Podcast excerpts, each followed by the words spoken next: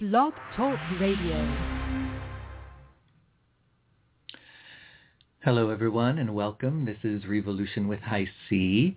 We're starting to show off a little bit differently here for the moment because we just have a couple of little technical issues to resolve in terms of getting some uh, things uploaded as well as some people connected. So while we do that, I'll just give you a little glimpse into what the show holds for us today.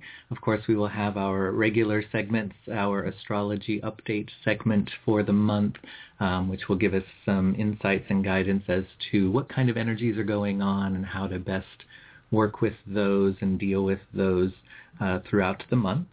Um, we will have our regular Living Well with Linda Wiley segment, and she's going to be offering us some insights into how we can best live our lives as fully, richly, and healthily as possible. Uh, and of course, uh, the latter portion of the show will offer us the opportunity, well, will offer you the opportunity actually, to call in and receive uh, readings live on the air. If you would like to do that, you can Skype in from the show page and you can call 646-716-5510.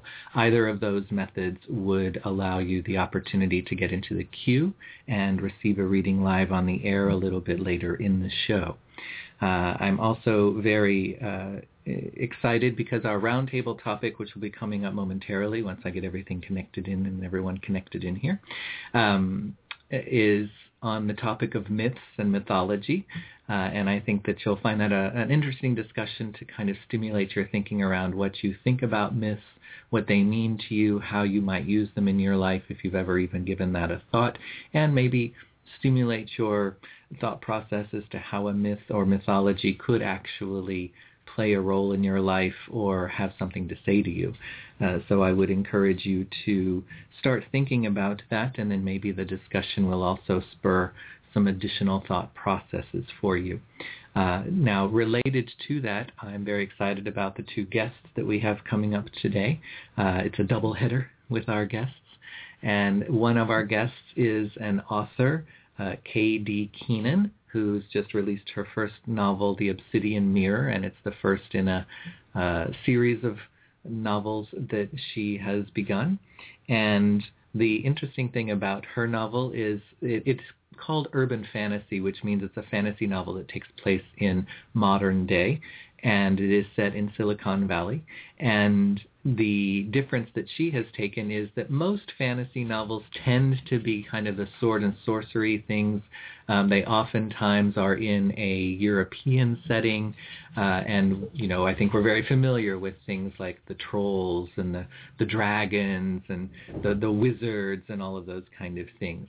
Um, but what she has done is she actually has much more of an interest in Native American and um, South American mythologies, Mayan, Aztec, that kind of thing. So she decided to use that and set her novel uh, in modern day, but using those aspects um, and, and those mythologies and cultures for her basis instead of what we normally find in a lot of the fantasy uh, literature.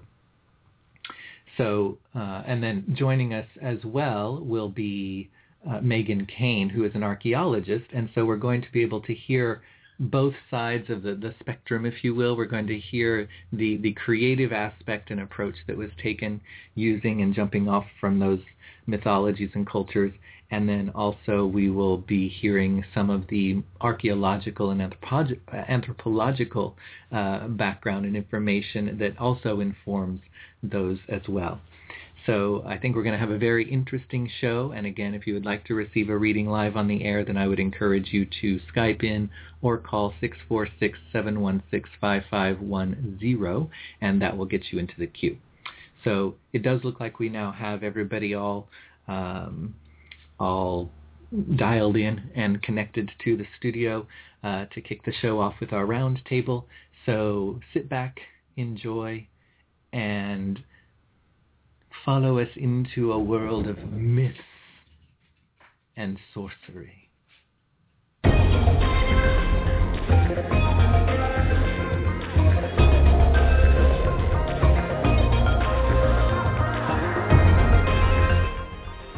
Firefly Willows LIVE presents Revolution, featuring your host, Heise Ludner.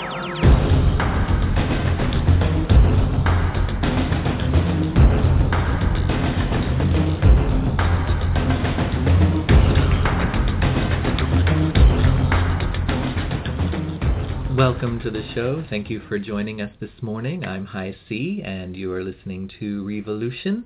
And I am joined for our roundtable discussion that always kicks off each show by my co-hosts, Mildred Lynn McDonald. Good morning. And John Carosella. Good morning. And the topic that I thought we might discuss today, that we might roundtable today, um, actually I thought of because it ties into my guests for the show. Uh, coming up later is author uh, K.D. Keenan and archaeologist Megan Kane. And K.D. Keenan has written a novel that is based on Mayan and Native American mythology. Uh, Megan Kane is an archaeologist whose specialty is in that area and realm. And so I thought that it might be interesting for us just to talk about mythology in a more general sense. Um, and my first question to my esteemed colleagues is for you to think about what role myths play for you in your life in some way, uh, whether it's myths that you have generated for yourself, whether it's referring back to old myths in one or more spiritual traditions, but what role do you feel that myths have or myths play in your life for you today? For me, I use myths as a, a tool for helping to explore the reality around me. Um, I often find that as I'm walking in nature or encountering some kind of some kind of circumstance, and usually it's with a with uh, you know my spirit open and you know my heart open with spiritual intent. There's there's something that triggers in my uh, perception a story, and I often find that I'm I, I fall into a story that is some kind of uh, some kind of a myth that, that reveals some kind of an archetype or something, and I think it's because these things, myths and archetypes, represent big movements of energy across time. And so those energy movements, those waves or those flows are still there. And so I think we can encounter them. And I think myth, the, the stories that have been told in myth are ways of understanding and feeling into the contours of those of those energy grooves or those waves. And when you refer to myths, like when you're walking in nature, are these what, what, what does myth mean to you? Are these myths that are you know, from other traditions that you've read or heard, or are these myths that are just spontaneously generating for you? Well, I think I, my experience is that they're both. Um, I, I get things like, like I was down at the ocean, and I was experiencing what emerged in my awareness was that I was experiencing contact with Poseidon. Now, I wasn't experiencing Poseidon as a, as an anthropomorphic man god who was controlling the sea, but I was experiencing the energy of the sun as it created motion and movement in the ocean. And I was contemplating and reflecting on that movement and that motion. And I thought, what is making this happen? You know, I, I sort of concocted, uh, or it was revealed to me, either way, uh, that all of that, all of the sun's energy that flows into the ocean directly from the sky, if I were to collect all of that, all of that energy and and give it a personality, give it give it a characteristic uh, role, anthropomorphize it in a sense, that would be Poseidon. So I I used the myth of Poseidon and the science of the sun being absorbed by the ocean and creating wave motion and so on and so forth to, to bring together an experience that was happening in my life that helped guide me and helped me actually help me not only understand the ocean, but understand the peoples who used Poseidon as a descriptor for the ocean's motion and movement. And isn't that really what myths are? Is it's humans' way of understanding things that are far bigger and perhaps seem far more incomprehensible than themselves. So we may anthropomorphize the ocean as the god Poseidon, but it's not because we're taking away from the bigger essence of the ocean and that kind of thing. It's just the human's brain's way of grasping or trying to understand that grandness. Yeah, I think it's a way of relating that is uh, highly compatible with with the human as uh, as a social and psychological organism, right? And so I think I think that is what we do is we take these things that are very large and inscrutable in some ways because they're they're alien in some ways, right? They're you know the ocean and the and the energy that moves the ocean is not a human thing, but there but we want to relate to it in some way. We want to come to understand it in some way, and so if we can cast it as a story about a uh, human-like being, then we can understand and and perhaps get some get some perhaps get some understanding about its characteristics, its personalities, and maybe that serves us in some way as a as a practical matter. It certainly serves us uh, in a soulful way. And then, of course, we run into the the danger of taking myths too literally. Uh, yes. And and starting to think that they somehow can't be changed or that they are the ultimate truth of something rather than being able to see that symbolic and that bigger aspect to them. Um, yeah. And what about you, Mildred? Do you feel that myths play any sort of a role in your life in some way? They do. They help me understand and they stretch me. So I I could come up against a situation or be in a situation and I don't Mildred doesn't really understand what's going on or would like to understand in a better way. So I might go to a myth or a fairy tale or a folklore story because they all kind of come in under the same umbrella to give me a context and when I acquaint myself with the story that's going on, I'm able to put myself in the situation. And a lot of the times, it gives me a, a new perspective or an answer, or as John was saying, provide some guidance. So I find them very useful. And I, I think they also provide a, a quick context, like David and Goliath. Well, everybody kind of knows that story. So it's an automatic point of reference if you're trying to communicate to other people, maybe feelings. And that would be the second point. I find myths sometimes are able to help you not feel alone with your feelings or incorporate what you're feeling in a new perspective that makes sense that helps you move forward. And you used an interesting word there, so I'm just going to ask both of you what your thought on this is. What do you think is the difference between a story and a myth, if you think there is any?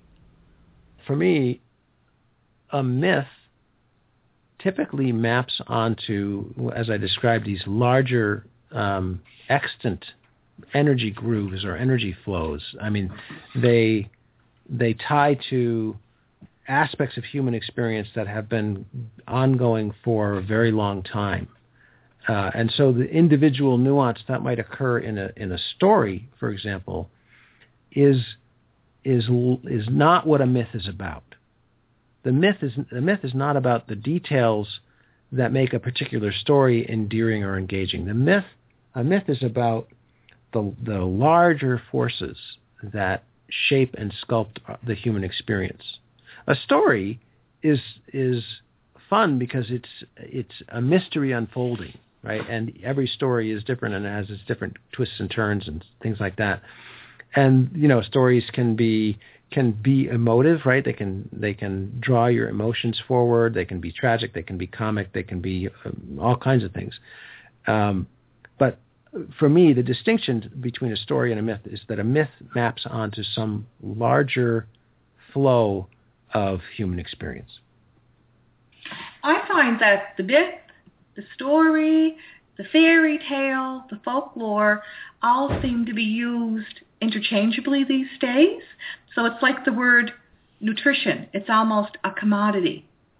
So I don't know for practical purposes if I used a fairy tale or a myth or folklore or a story, if I use them interchangeably, I, I don't think anybody is going to not understand what I'm saying. Although with the myth, usually taps into something eternal. Yeah, that that would work for me as well. Yeah. Are there any particular myths or traditions of myths or cultures that you are drawn to or that you find yourself always kind of going back to when you want to do some of that exploration or you're trying to make an understanding of something and you always feel as if that particular myth or culture's myths or traditions myths tend to really resonate for you? I say I find myself animal totems, uh, specifically Cherokee animal totems, really work for me and have, I'd say, for the last seven or eight years. That would that would be my go-to area. And for me, uh, I think I think I get more. Um, I have more touch points with with the elements. You know, stories about the rain, um, stories about the ocean, stories about the interplay between the moon and and the ocean, uh, stories about the wind. You know, those are things that somehow because I experience them physically, you know, when I'm outside and they just seem to they seem to have relevance to my life in certain ways that uh, draw my attention. And I see there's always urban myths for comedy and shock value and entertainment. right, and, and and those are new. Those are those yeah. are uh, they're interesting because they take on a, a mythological cast uh, and yet they're they're not eternal in some way. They're just they they their subject matter is can only exist in the presence of urbanization. Well, and that brings up a question I was going to ask is do you think that there are any new myths or any new mythologies that we are creating today? Because we always hear about people, you know, referring back to old myths, you know, like this this myth of Poseidon in Greece, or this myth of Isis in Egypt, or this myth of Odin in the Norse world. Uh, so, do do you think that there are any new myths or mythologies, things that you would really not not just things you would think about as stories, but things that seem to have that more mythological scope to them? Yeah, that, that, uh, yeah, absolutely. Alligators in the sewers of New York City right? You flush an alligator, a baby alligator down the toilet, and now in the bowels of the city lurk these monstrous creatures that could eat you in a moment's notice. So, so what's the what's the bigger aspect, or the the soulful aspect, or that that grander aspect that makes a myth a myth? What where is that in that kind? Because I know we use the word like urban myth, but are they really myths or are they just stories? Some of them are some of them are a lot of them are stories, but some of them are myths. I think I think the story of, of alligators in the sewers of New York City is uh, taps into a mythological uh, fear. fear, yeah, right, right. It ta- it fear. like like like the monsters of the deep, right? Something is happening below, uh, below our conscious awareness and below our our uh, level of living that that could be monstrous and certainly is dark and unfathomable, uh, and dangerous. That's a that's a mythological experience. That's a that's part of the human experience since forever. And hi, so you were you were also asking about well, you were asking about today. I would offer that the characters of Star Trek could be viewed as mythological characters or archetypes, exploring the for exploring the unknown. I, I would agree with that. I also think Star Wars, mm. um, because one Star Wars really plays off of very very clear archetypes, but also has become very ingrained in the consciousness of people. And you know, so like a lot of times, like when we say urban myth, I think nowadays the word myth is used to refer to something that isn't true or may or may not be true. Now, my my phrase for that is myths may not be true, but they are real. Do you consider myths whether new or old, to be stories of what was real? Uh, for me, uh, if it's if it's a myth, it's because it taps into something that is a deep running truth about the human experience. So yeah, myths are definitely real from that perspective. Absolutely. I agree with John. I think they touch something, and that's why they're self self perpetuating. They they stick around. They have sticking power. That's why I always describe them as being true, even if they aren't necessarily real. Oh, so well, okay, so true, but true, but maybe not real. That I would, yeah, that's how I would say it. So, as a, a final question, what do you feel is your myth or mythology that you are leaving on the world? Wow, that's a good question. Um, Which, if we go back to the definition I just gave, it's also like saying, what is the myth, what is the truth that you are leaving on the world that would be the story people could tell of you that somehow relates or reveals some greater truth, greater aspect. Has yet to be written? Yeah, yeah. well, well but but if we use that phrase, then the question becomes, okay, but when? Because if we're always saying as yet to be written, it's always something that's going to happen but has never occurred. So we would also have to wonder then, so when are we going to write that myth of our lives? Probably next year. I would say, you know, at, at least for the moment, part of the part of the myth that I'm living is the myth of Odin as the wanderer. I'm doing I'm doing a little wandering. I think in some way, uh, the way Odin did in the myths of the Norse. He went out among the people and um, amongst the land and watched and gathered and thought and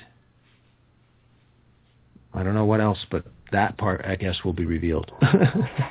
well, and that's an interesting idea too, is to consciously relive a myth in our own life or in this time by referring back to it, but then reliving it now instead of it just being something we tell of what happened back then. Yeah, and that's that is kind of how I feel that about about Odin as a wanderer. I feel a little bit like I'm walking in his footsteps. But I think that's an important component of myth. I think a, a myth goes beyond being a story when it's something that we feel is always being lived or is always happening and unfolding rather than as a self-contained narrative of a particular time? For me, I see. I feel I'm into the archetype or myth of the hermit at the moment, or what I understand of a hermit.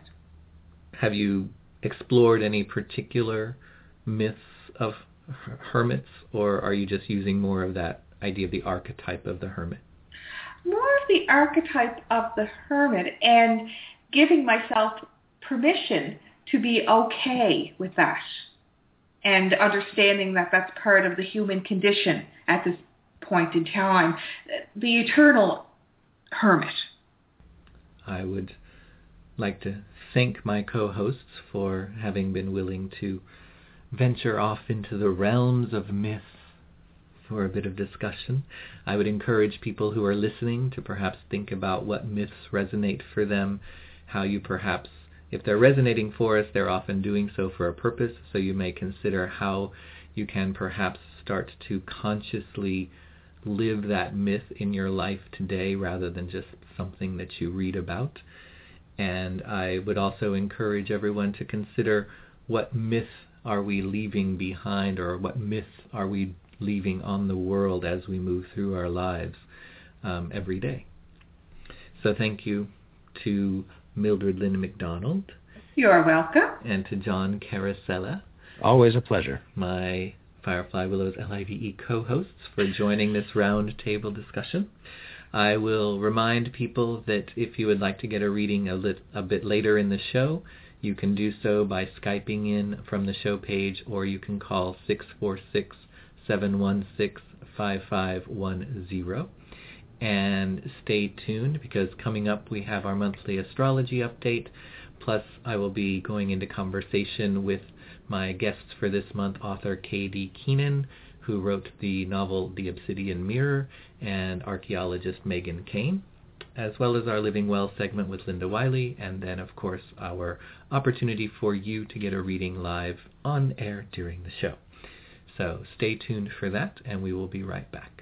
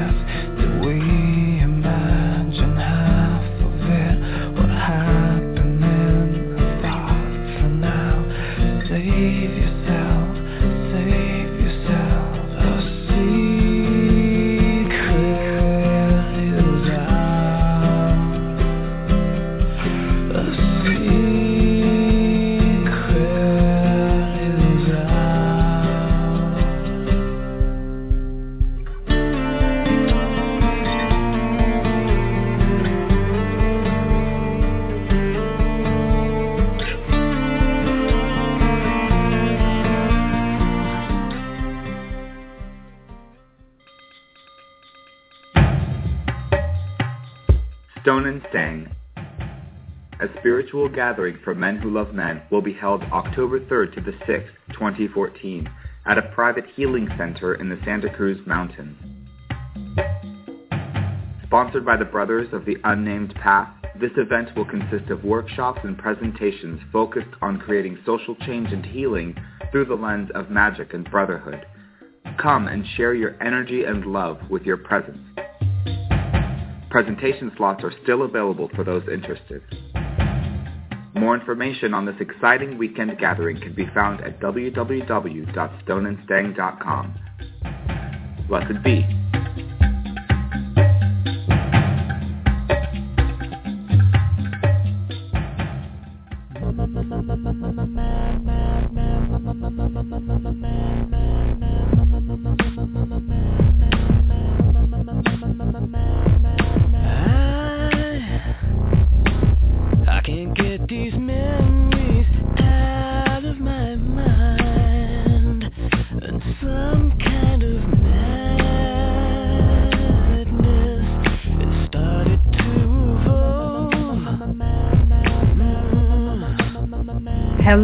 Lovelies. This is Tino Kalenda, your queer astrologer, with yet another monthly astrology update.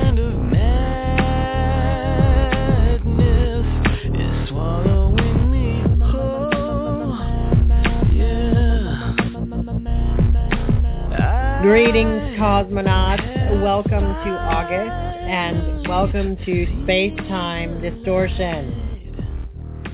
And first, a slightly strange philosophical musing to get the ball rolling. There is a peculiar phenomenon which occurs all the time in our universe and in our experience as living beings on a planet.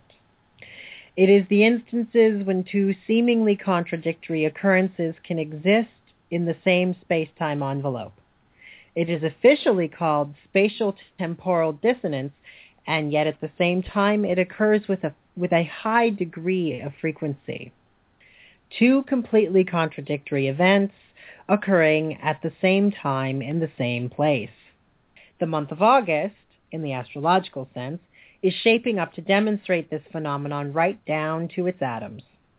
To indicate what I mean by that, take for instance that this month will show a configuration in the sky where two conjunctions will occur with very contradictory outcomes. The first occurs four days prior to the second and involves what in astrology are called the two malefics, which are the two planets said to be challenging. In this case, it is Mars and Saturn who will be fusing in the social sign of Libra respectively. This conjunction is alleged to result on the dark side in an attitude of stubbornness, a propensity for violent events, obstinacy, obsession, and vengeance. The additional factor to consider is that it occurs in the air sign Libra. There are a great many things that fall under the purview of Libra, including computers, communications, and technology, including the internet, justice, courts, the legal system, diplomacy and related institutions, social agreements, collective decision-making, issues of social, environmental, and economic justice, fairness, tolerance, democracy, equality, beauty, and harmony all fall under the sign as well.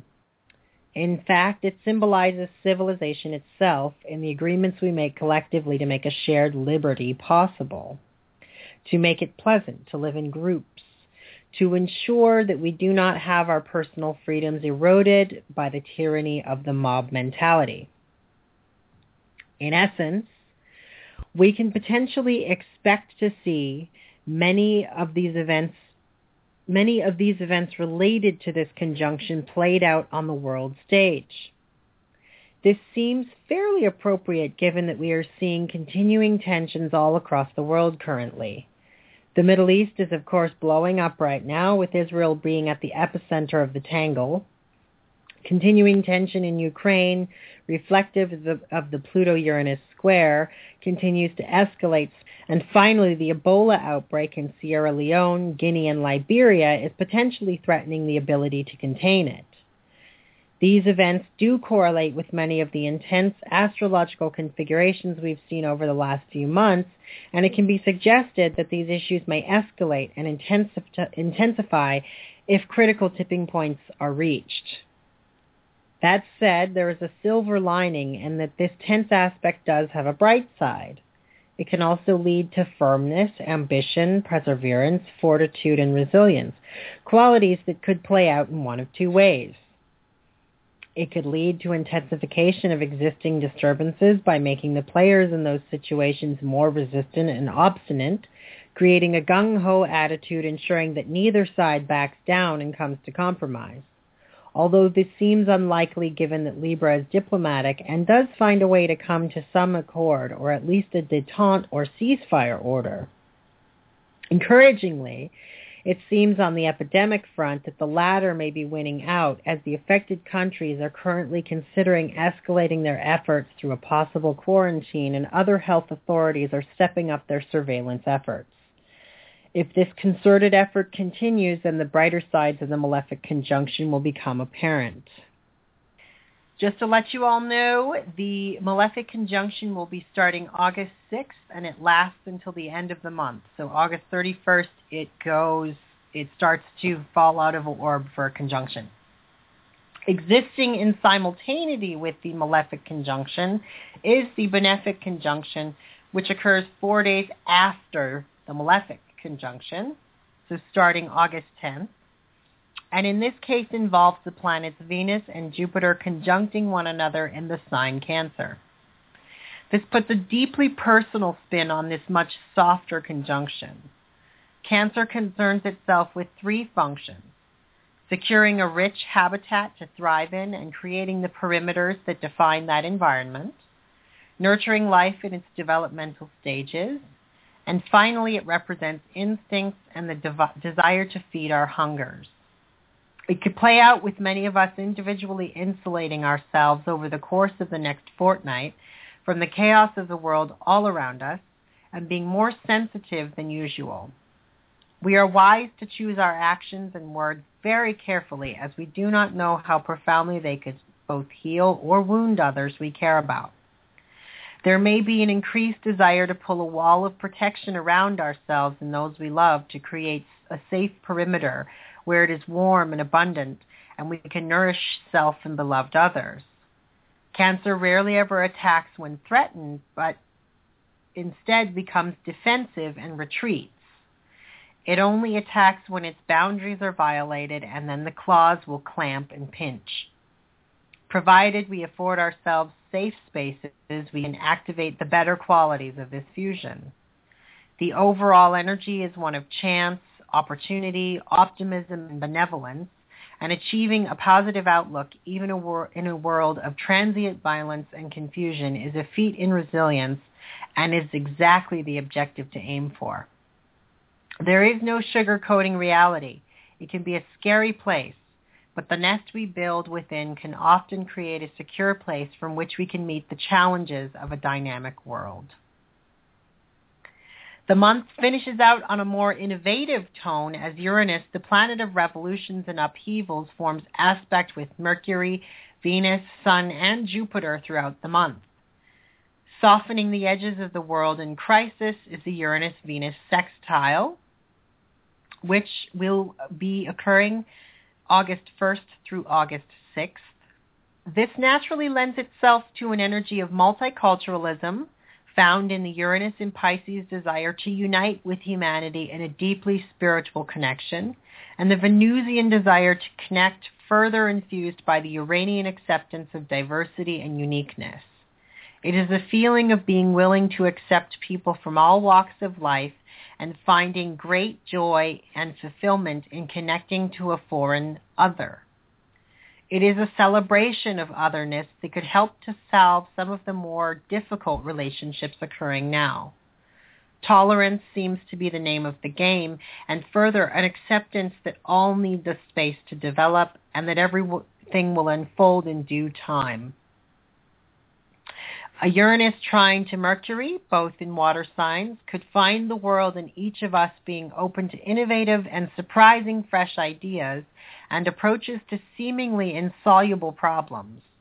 It could open a door, provided we choose it to, to new approaches to diplomatic tensions and highlighting a strong technical bent. Could facilitate our communication technologies as being part of the solution the internet and social media platforms could at least be places for many of us to have meaningful dialogue on these issues and work through the thornier aspects, it seems the symbolic movements of the planets is opening to that possibility. Just to let you all know, the Uranus to try Uranus trine Mercury will be occurring from August 9th through the 12th. Uranus then makes trine aspect to Jupiter, touching off the benefic conjunction and infusing the transit with an inventive edge. Perhaps we are inspired to create homes that are unusual and safe spaces that welcome in a motley crew of disparate peoples, seemingly with little common ground to come into affinity with one another and work through their differences, creating a safe cultural space for all to express their unique diversities. Be sure to be watching the skies on the dates of August 9th through the 12th to take advantage of those trines as well. It all finishes beautifully with a Uranus-Sun trine. Solar Uranus pairings often bring out a desire for autonomy and freedom of expression and are powerful aspects. Touching off this month's energy, this final aspect could see those of us attuned to it expressing our feelings in unusual and deeply creative ways. Uh, bizarre and yet invigorating artistic constructions could emerge from unexpected muses, or there could be revolutionary approaches to everyday living. Perhaps the domestic routines get turned on their head, creating a unique and deeply satisfying new rhythm that falls into a dynamic equilibrium with a fluctuating world. To take advantage of the Uranus-Sun trine, be attuned starting August 9th, and that will be lasting until the 19th. Well, all right, Psychonauts, that wraps up another transmission from the cosmos. I will see you all next month. Now,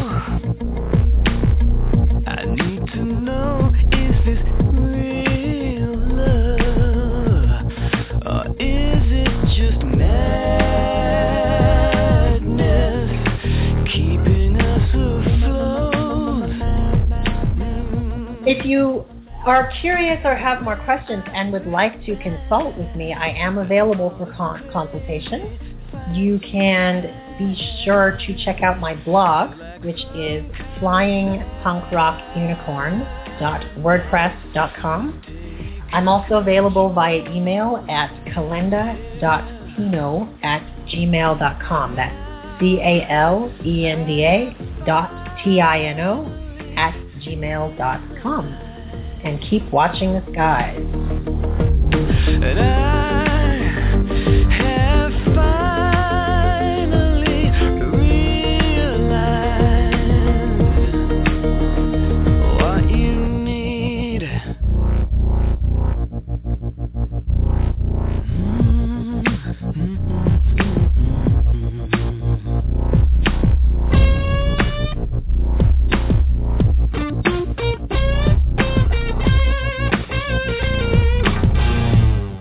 Listening to Revolution with host HiC Lutmers on Firefly Willows L-I-V-E.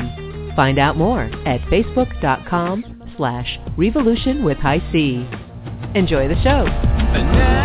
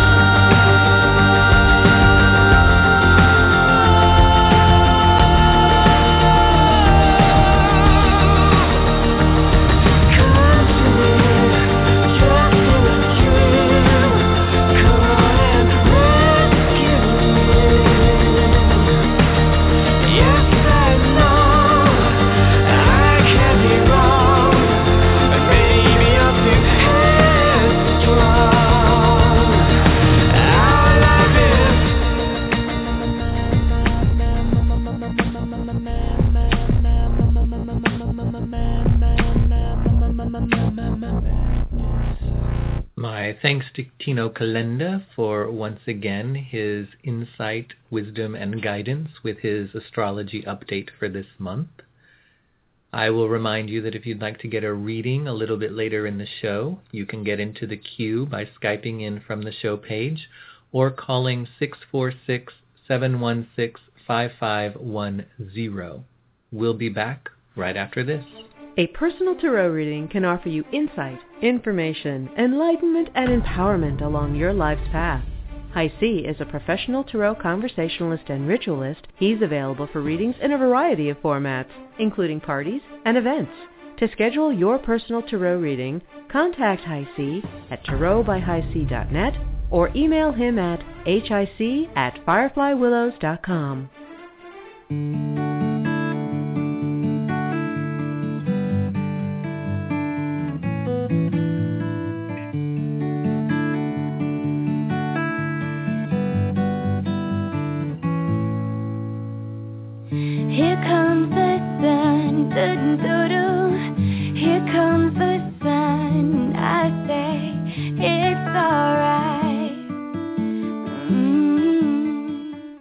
Today we are not enjoying one, but two esteemed revolutionary guests.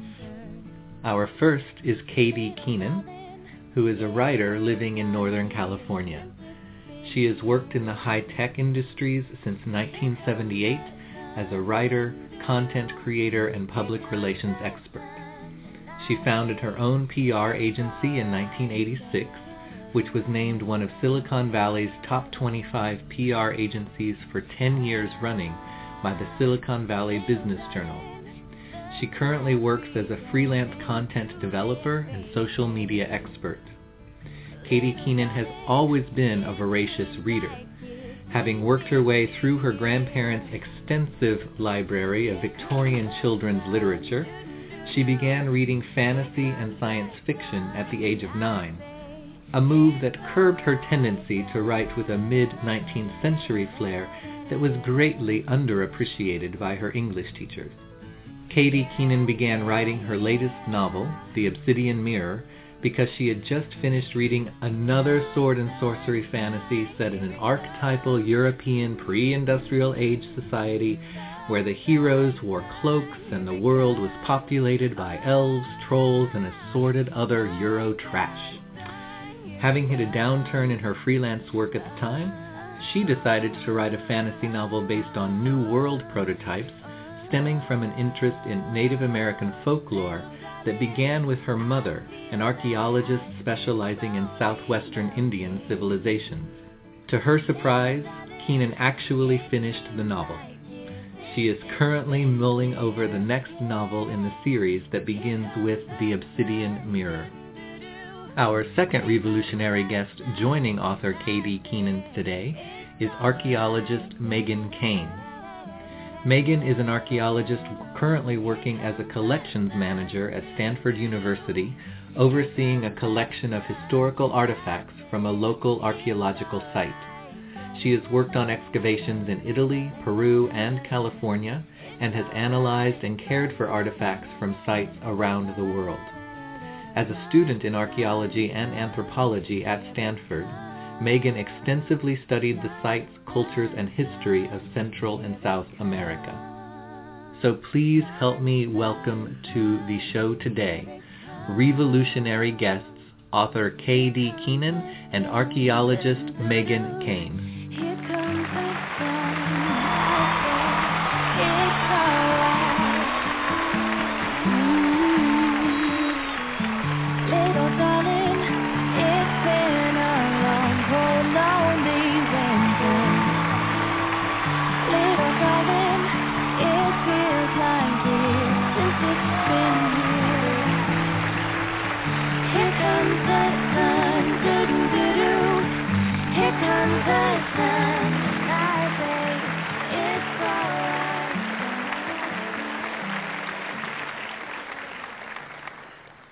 And welcome to the show, Kathy Keenan and Megan Kane. Thank you. Glad to be Hello. here. and you probably Good didn't realize you probably didn't realize that nobody cares about sports anymore. As you heard from that enthusiastic response and applause, all they care about now is fiction, literature, and archaeology. It's a good trend. I think so too. It's Gives me time. hope for the future of the world. Absolutely. Yes. I, I just say it's time. It's time. So let's jump in with a little bit of a background from each of you. Maybe we'll start with um, Kathy. And maybe you can just tell us a little bit of what the impetus was behind this first novel of yours. And as we heard in the introduction, maybe expand a little bit on your family background and experience with archaeology and how that interests you. Sure.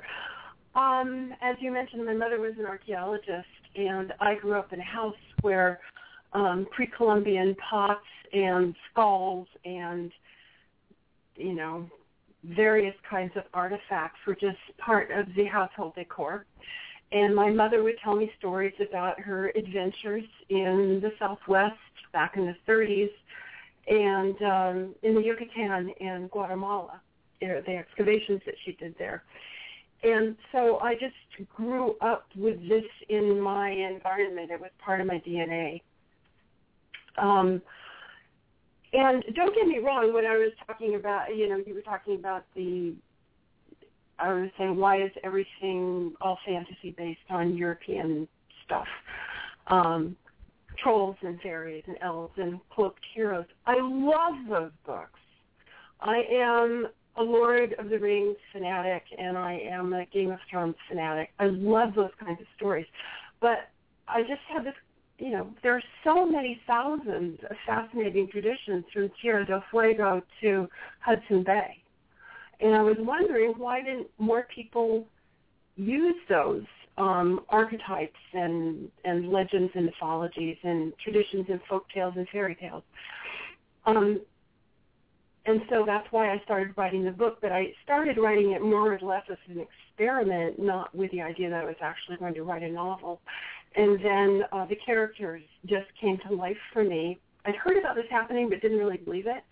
But they absolutely came to life, and in some cases they would not become the characters that I had outlined in my mind. They took on their own life and their own personalities, which I hadn't intended. I know that sounds a little bit weird, but that's what happened for me. And for you, Megan, this just happened to be in the the, the same wheelhouse as your particular interest and specialty in studying archaeology. What was your background or what led you into one archaeology and anthropology in general, but then also specifically where did that interest come from for those particular cultures like Mayan and Aztec and that whole um, this this whole part of the world? Well, I am fortunately or unfortunately of the generation that grew up watching Indiana Jones from the time I could remember. So I always thought that archaeology was super cool, mostly because it was this terribly handsome man who was dashing off into the wilds of the world. And so I naively declared at seven I was going to be an archaeologist. And then over time actually figured out what an archaeologist really does and experimented more with history and with science and realized that aside from discovering amazing treasures and running from Nazis, what archaeologists do is actually phenomenal and exciting and has a romance all of its own.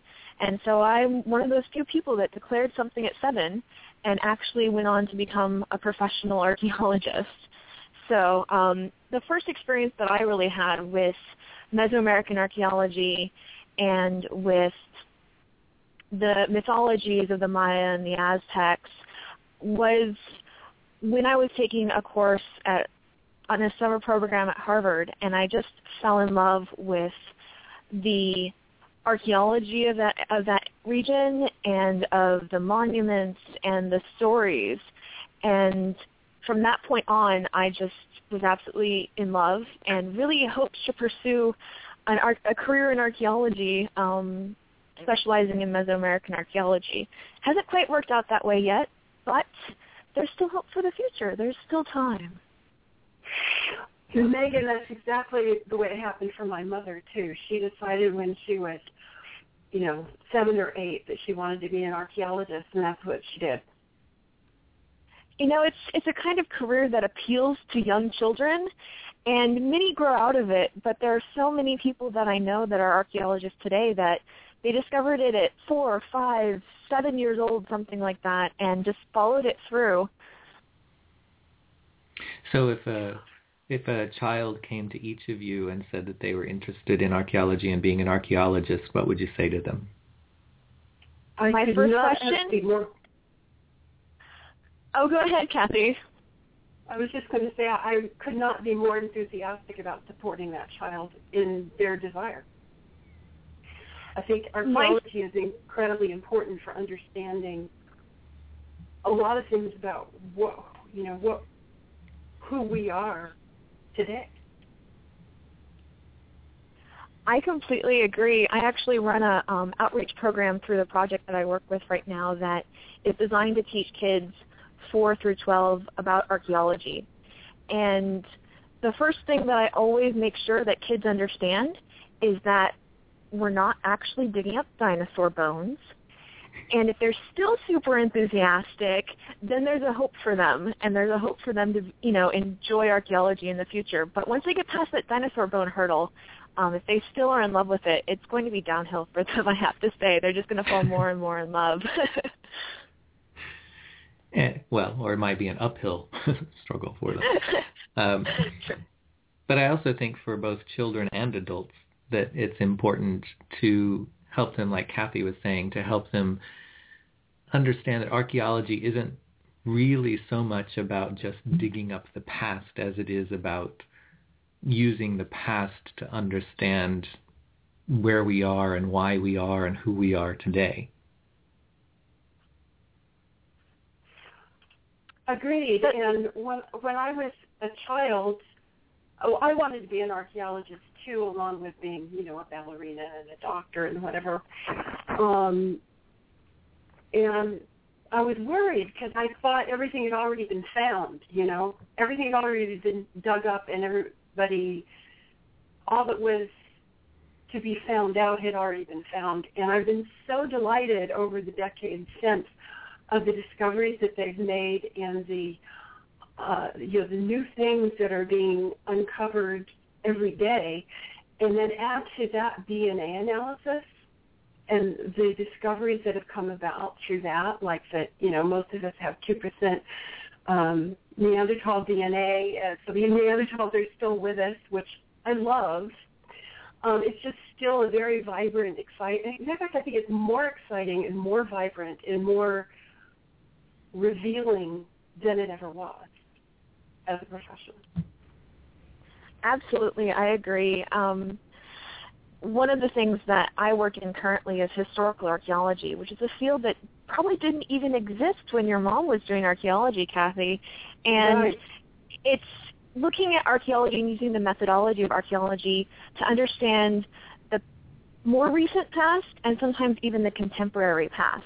And so it's a very reflexive discipline now that helps us understand ourselves and where our own perceptions and ideas have come from much more immediately than, you know, studying the archaeology of Teotihuacan or, um, you know, Egypt for that matter. So it's a very reflexive process and a very um, eye-opening and revealing on a personal level as well. Agreed. And I think and I think with the uh, you know the the advancements in technology, it's especially helped in as Kathy was saying, you know, discovering new things. And what we see now is like discovering whole cities, for example, that are buried underneath water um, mm-hmm. that wouldn't have necessarily been discovered before, or it, it, we're not just discovering one little shard of a pottery, you know, piece. We're actually discovering like practically the whole city layout with all of the streets and buildings and everything else just submerged underwater.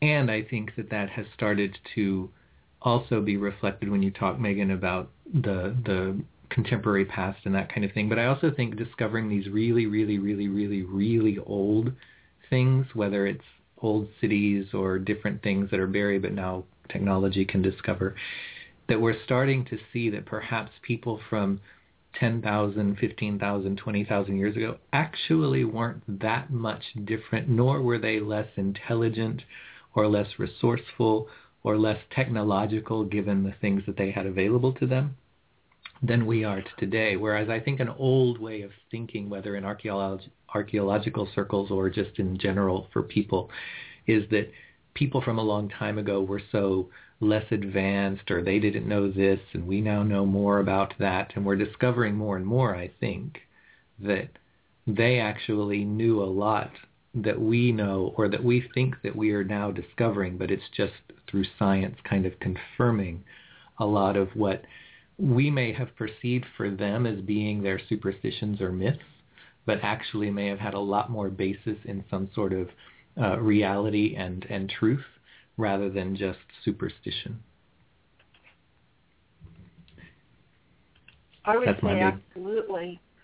And it's amazing to me to look at places like Newgrange in Ireland, which is a passage tomb that has been was built with a um, a corbelled roof that has not leaked in five thousand years and they built this with monolithic stones that were transported from as long as much as 300 miles away with nothing but stone tools and no wheel. It's just as amazing as the Great Pyramids of uh, Egypt, except that um, they're older. Newgrange is older than the Great Pyramids. So our ancestors are very, very, very old ancestors were very smart people, very resourceful people.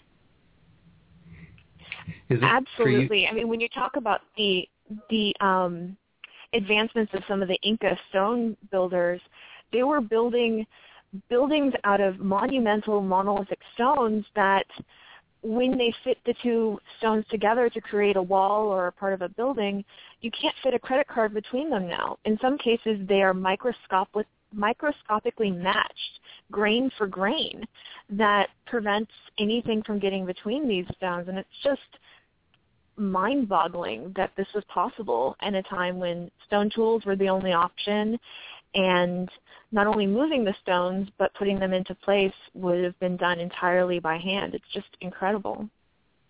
Well, that I mean, it's just the influence and assistance of aliens. I've seen it on the History Channel that that's really what it was. oh, clearly, yes. a little old humanity couldn't possibly do that.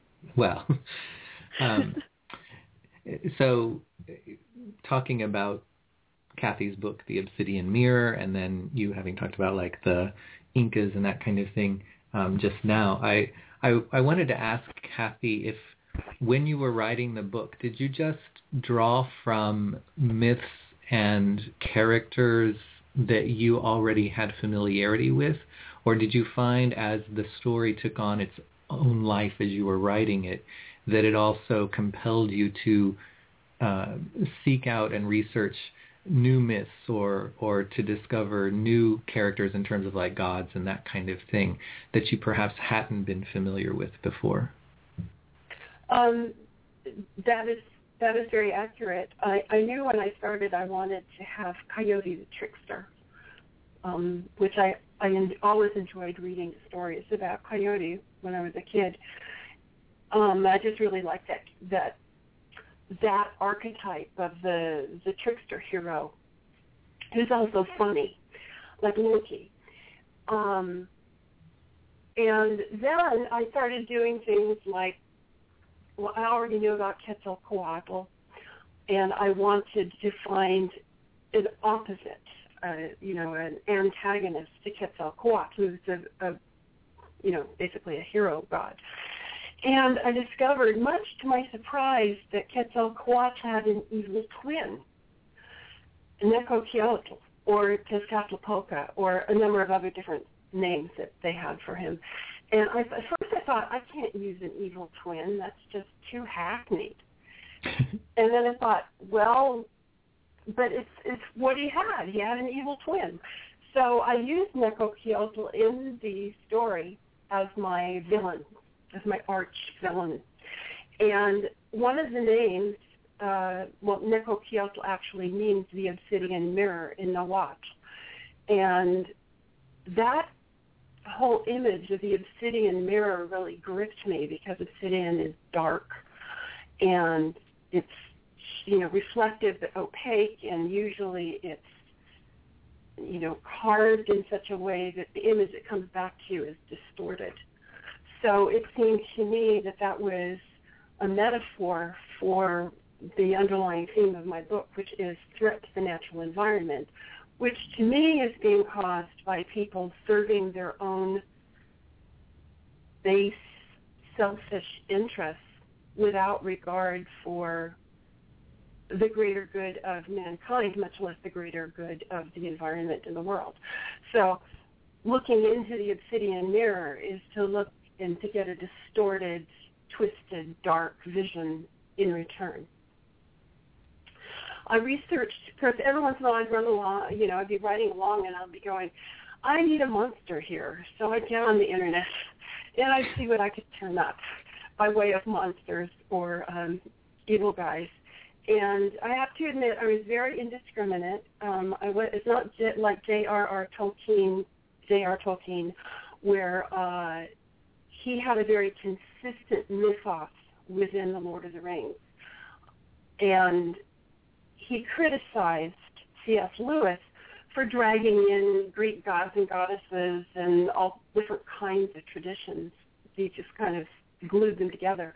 I'm more in the C.S. Lewis vein in that I went out and got whatever it was that served my story, whether it was an Inuit ice demon or uh, a Cree little funny guy named um, Manegishi, uh, sort of like a leprechaun, but with orange eyes. And so it's it's a mishmash. Oh, I also stuck voodoo in there because voodoo is very much a unique New World tradition. Um, so it's a pastiche. It's not consistent. It draws on many, many different uh, traditions. And Megan, um, I know you had mentioned to me that you had read the book, and I'm curious if reading the book, you know, sometimes you hear from people who are doctors and they say they can never watch television shows about doctors or hospitals because they can't get past all of the inaccuracies and the, the outrageousness of different things. Um, as you read this book, was there anything that stood out to you that either uh, kind of tweaked your little archaeological nerve where you were like, oh, no, oh, okay, that is, no, well, that's a certainly literary license or or where there's some things where you said, wow, you know, she's doing really well at being very authentic, or this is really, you know, sticking to what that understanding is for that myth or that character or something.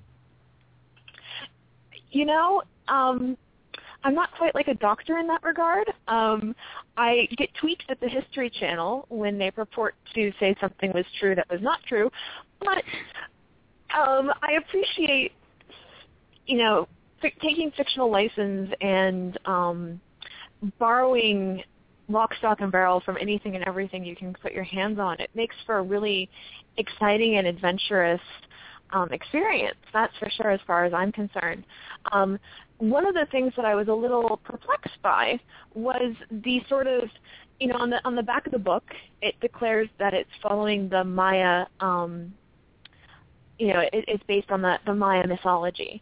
And then once we got into the book, um, it was, you know, primarily Aztec names and nomenclature was being used. And so I was just sort of like, okay. And but once I got over that, I it was just really interesting to see um, see you bring all of these different characters and all of these different creatures together into a single world. Um, Kathy, I really appreciated that, and the um, choices that you were making on what characters you would bring her or what gods was really intriguing to me. Um, I didn't always understand it, but I don't always have to either. I can just sit back and enjoy as well. Well, thank you, and I'm glad you enjoyed it. I was a little worried. oh, don't worry at all. it was it was really an intriguing um I mean, I'm fascinated by books that bring mythology to and very old mythologies to the to our world or to today's presence.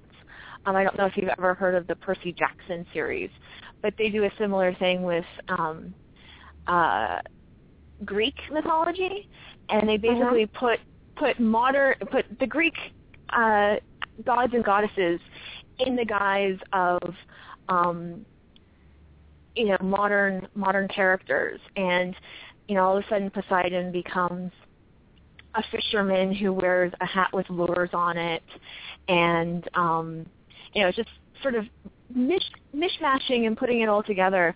And so I really appreciated the fact that you sort of turned everything on its head and brought in um, some intriguing characters that I don't think most people know about either.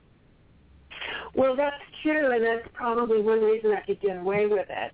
Um, you know, if I tried to do the same thing with Greek or Roman mythology, it would be a little harder because people have more hard and fast expectations for those characters, for those mm-hmm. gods.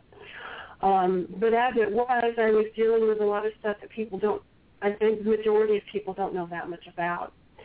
Um, so far, nobody's stuck up their hand and said, this is all wrong. Uh, the, the bit about the back of the book saying it was Mayan, um, you would know more about this than I would, Megan. But when I started reading about these mythologies, the difference between Maya, Aztec, and various other tribes in the same region, it all kind of it got very blurry because they would appropriate gods from each other, and they would you know, take a god from one tradition, fit it into their tradition, and become something slightly different. Um, so it's not it's not like you can say that. At least I don't think there is. You can't say there's just the Aztec tradition was this way and the Maya tradition was that way. Um, there was a lot of cultural borrowing back and forth. Would you agree? I certainly do agree. There's a lot of cultural borrowing, um, but from the work that I've done, it seems like the Aztec tradition, while it does borrow from the Maya, it owes more of its origins to the traditions of northern Mexico, um, to the Zapotec and to some of the other um, groups that are probably closer to where the Aztecs actually came from. Um, you know, certainly it owes a great deal to the traditions of Teotihuacan, from what we can understand, and the Aztecs borrowed liberally from Teotihuacan um, iconography. And certainly there was extensive contact with the Maya, and there was some some cultural borrowing, but it, it seems that many while there was borrowing, it does seem to me, or at least it always felt, that they're a little more distinct. Um, you may have similar gods, but the stories that get told about them are distinct in the Maya tradition versus the Aztec. And so I, I felt like you blurred those lines a, a little further for me, um, which certainly works for the purpose of the story, that was for sure. Um, but I sometimes wonder about just how much um, you know, the, the origin story that involves Quetzalcoatl and Tezcatlipoca is similar to the origin story of the Maya. Um, and they have similarities and similar themes between them, but the actual actions are very different. Okay, granted. Um, for my purposes, of course, I wasn't uh, required to be academic, so I. Oh, absolutely. I, Borrow and have fun with it. Please do. Uh, I, I intend to. The the next book is going to be set. The sequel to the Obsidian Mirror is going to be set in Hawaii. Um, so I'm now looking into that whole mythos. Oh, that'll be fun. That'll be really exciting to draw on some of the traditions of the Hawaiian Islands and you know even some Polynesian, um, older Polynesian myths. Um, I think you. I I look for looking forward to that now. Oh, good. Thank you. Mm-hmm. And this the the whole mishmash of different gods and that kind of thing makes me kind of think of Neil Gaiman's American Gods, where mm. gods from practically every pantheon showed up at one point or another as all being kind of on this on the same playing field just in the sense that they were all kind of operating in that world all at the same time with each other rather than having any sort of real distinction. And and I just want to tell you we're already trending on Twitter. Now, oh, I'm not I'm not saying that this is my headline, but I just wanted to let you know that it's already trending that then the headline says Battle Royale erupts between the worlds of literature and archaeology as author K.D. Keenan and archaeologist Megan Kane go at it in a catfight of Mayan proportions. Now, I'm not sure if that's the authentic Mayan proportion or if somebody is blurring the line with Aztec and Incan proportions, but I did just want to let you know that we are trending at this moment. Uh. I think it's false advertising because we're basically just having a really cozy conversation. Very friendly. Yes, well, but, I must know, say that this is the first time I've ever trended on Twitter. Well, Me too. and, and and that that kind of headline is really much better publicity for your novels, Kathy. Let us just admit. Well, People don't yes, go out and buy a true. Yeah, they don't go out and buy a novel just because they heard, oh, that author was having tea and a nice conversation with someone. they, Well, good, they, good point. Maybe maybe we ought to make this more contentious. yes. Um, um, darn you and your archaeological stickiness. no, that didn't come out quite right. Sorry. Fling Um, that ancient, fling that ancient Mayan mud. Yeah, really. The the heck with your academic insistence on being nice. Rebuttal. and uh, rebuttal archaeologist Megan Kane. Um, well, all fiction is just wishy-washy. I don't know. I don't do it very well at contentious conversations, apparently. I know we're just the wrong people for this. I see. So sorry. It's okay. It's okay. I, I, I was also curious, and Kathy, you can answer from your literature perspective. Megan, you can answer from an archaeological perspective. Are, are we getting ourselves into trouble by constantly saying the name of the evil twin? You see, I'm not going to say it because I learned in that book that it is way Not too to say dangerous to say that name. Well, actually, you can say Necocyaotl in my book without any difficulty, but don't never say Tezcatlipoca. Uh, then why did you just say it? I I made that up. There were some things that I made up. That was one of them. It was like Beetlejuice. So is it true? Is it true, Megan? Is that made up, or or have you found have you uncovered evidence? I have saying- never heard that before. My professors have battled Tezcatlipoca, have batted it about six ways to Sunday during class. So How many of them um, are still I- alive?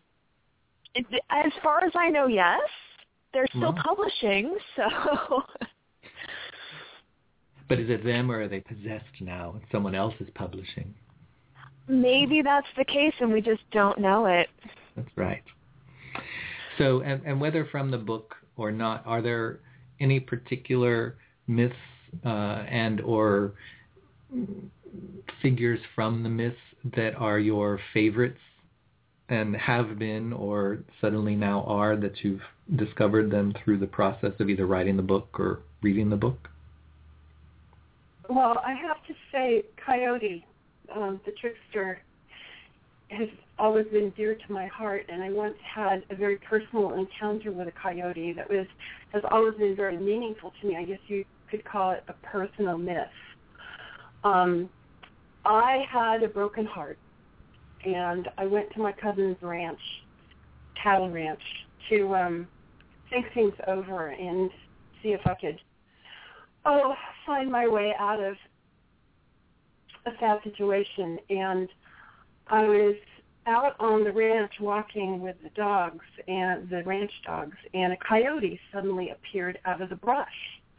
And the dogs took out after this coyote, and I thought, well, they know what they're doing. So I, I just sat down and waited for them to come back, and they did. And they'd been given a good run. They were panting and panting. And the coyote came with them and sat down a few feet away from me. And I was very uh, worried because that's not normal behavior for a coyote, and I was worried that maybe it, you know, rabies or something horrible like that. And uh, he sat there and looked at me for a while, and then he, he tilted his head back and he howled.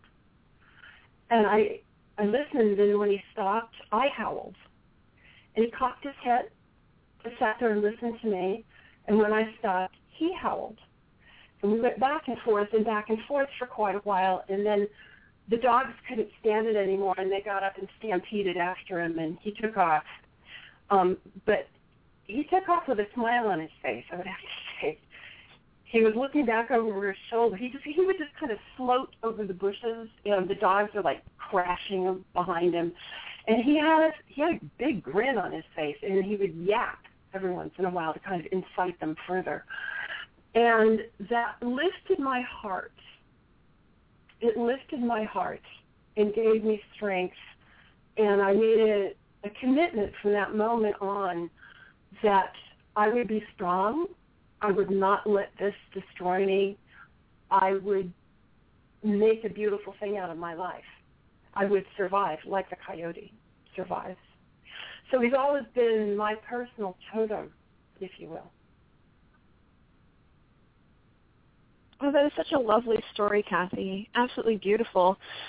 I don't have anything quite so personal, but my favorite god in this sort of pantheon of Mesoamerica has always been Huitzilopochtli, who is the patron god of the Aztecs. And his name means hummingbird on the left. And it you know, he's the one or one of the gods that had the um, temple built to him in down in what is now downtown Mexico City um, for the uh, you know by the Aztecs. And I just I've always been intrigued by him as a as a character and the connection with the hummingbird is just it's a poetic one. And he's often depicted as a a guide that brought the Aztecs to their new land and he's just a a welcoming character in many guises. Um, often he can be somewhat violent when he's protecting his people, but um, the idea, and it's also just so much fun to say Huitzilopochtli. So, so if you ever have the chance, I'd love to see you incorporate him into something. I'm making a note right now. I know about Percy Jackson. I, I, wrote, I wrote that down too. Do do you have plans to carry over many of the characters and things through the series, Kathy, or oh, will oh, yeah. you? Oh, I, I didn't know if when you move to like Hawaii, you'll then just focus more on that mythology and the the gods and things from there, or if some of these will continue to interact. well, I haven't. I haven't gotten thoroughly into developing that story yet. I'm still doing research, but I will tell you that Chaco, that's Coyote the trickster, um, Chaco and Fred, who's the Manegishi, who's one of my favorite characters, are going to go with my protagonist Sierra to Hawaii, and Chaco is going to discover that his supernatural power is tied to his earth, to the land that he comes from, and he's going to find himself abruptly and uncomfortably human. And Fred is going to meet his people Wow. Oh, that is Wow. so exciting. I love the idea of transforming these sort of supernatural characters and bringing them down to the level of humanity and seeing it's a, a great mirror for us as humans to understand what our humanity is about.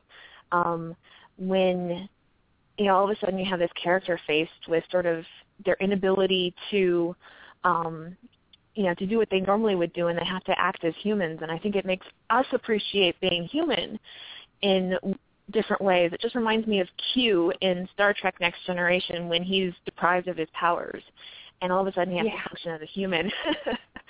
Yeah, yeah. S- Similar to that. Similar to that. I hadn't thought about Q, but you're right. Sorry, everything And- goes back to Star Trek for me. Well, yeah, I know what you mean. I'm kind of the same way myself. Well, and that, and that makes me want to come back to what we were talking about in the roundtable discussion earlier in the show. Um, is what importance or relevance do you think that myths and mythologies play for us today? Um, do you think that there's something to them that is more than just an old story that some people from an old time told? to me, there there has to be more to them because we keep retelling them and remaking them over and over again. So there seems to be something much more to them. And I'm just curious what you feel, um, just both from a personal slash literary aspect as well as from an archaeological aspect, because there's even a whole discipline, archaeomythology, where they they use mythology as the kind of the, the means of doing the archaeological process, which I find very fascinating, you know, because I think it started way back in the late 1800s when this German archaeologist, I think he was German, um, was looking for the, the city of Troy and actually used Homer's Iliad as the way of finding it and, and locating it. yeah, Yeah. Heinrich Schliemann was his name. Yeah, and so and so to me that shows that there's a lot more value and resonance in myths and mythology than just being an old story. So I'm just curious what your perspectives are regarding myths and the role and relevance they play. Megan, you want to go first? Thank you. I was going to offer to you, but um, you know, That's not how we I trend think- on Twitter. No, that's not. Megan, clearly not. you're, you're stepping on my lines, Megan. so I think for me, myths are ultimately how people of the past or people of today tried to explain the world around them. And telling a story that explains whether it's, you know, Rudyard Kipling, Kipling's just those stories that explain how the leopard got its spots or that talk about, um, you know, the story of Europa that explains um, how Europe got its name in in ancient Greece. These are stories that are attempting to explain the world and they're attempting to give meaning to the world that these people see around them. And so in that regard, they're deeply important because they answer to how pe- this sort of age-old concept of how people grapple with explaining what they see. Now, I'm always hesitant as an archaeologist to use mythology as a major source um, when we're when I'm studying because you know, Heinrich Schliemann got awfully lucky, and in many ways he actually got things wrong. The layer of Troy that he identified as being Homer's Troy was actually off by several hundred years. So his reasoning um, didn't exactly hold up as well as he would have liked. But he was also working with a story that was part myth, but it was part epic poem, and had a great deal more grounding in potential historic events into description than many myths do. Many myths don't have the attention to detail that you know Homer's Iliad does in describing the landscape or describing um, sites or describing um, what people were experiencing. So I think he got lucky, um, but it's rare for archaeologists to be able to use that same kind of um, reasoning at other sites or in other cultures. Um, I well, yeah, I agree with you. I, uh, earlier in the conversation, you were talking about the dangers of taking mythology too literally or too seriously, and I think that mythologies are how people explained the world to themselves. And I think that that's, in a sense, what all storytelling is, whether it's television or movies or books or whatever, is every story is a way of explaining something to ourselves. And um, from that standpoint, it's immortal. It will always be as long as there are people. There will always be storytelling. And there will always be mythologies. And people will always do as I did with Coyote and say, this this is a symbol to me. This is meaningful, and here's the meaning I derive from it. Because we are storytellers and we are myth makers um, by by nature. And do you think that we are writing or creating new myths today that people a hundred, five hundred, a thousand, three thousand years from now we'll look back and still be able to gain perhaps insight or perspective around what people today believed or believed in. Uh, or do you think that we don't seem to necessarily approach things or I don't want to say have the capacity because I think we do have the capacity, but do you think that we're generating new myths and mythologies? I know some people will look at, like we said in the roundtable, some people will look at things like Star Trek or Star Wars as kind of modern mythologies. Um, but I'm curious whether you feel there's anything that seems to qualify as actual new myth or mythology? Well, you know, my mom used to say she had various artifacts, and um, I'd say, well, what was that used for? And she'd say, well, we don't know, but whenever we found something that we didn't know what it was, we'd say it was a ritual object, or a, you know, a, a, a religious it had a religious purpose, which is just another way of saying that you don't know. And I think there's going to be so much, whatever's left of our civilization,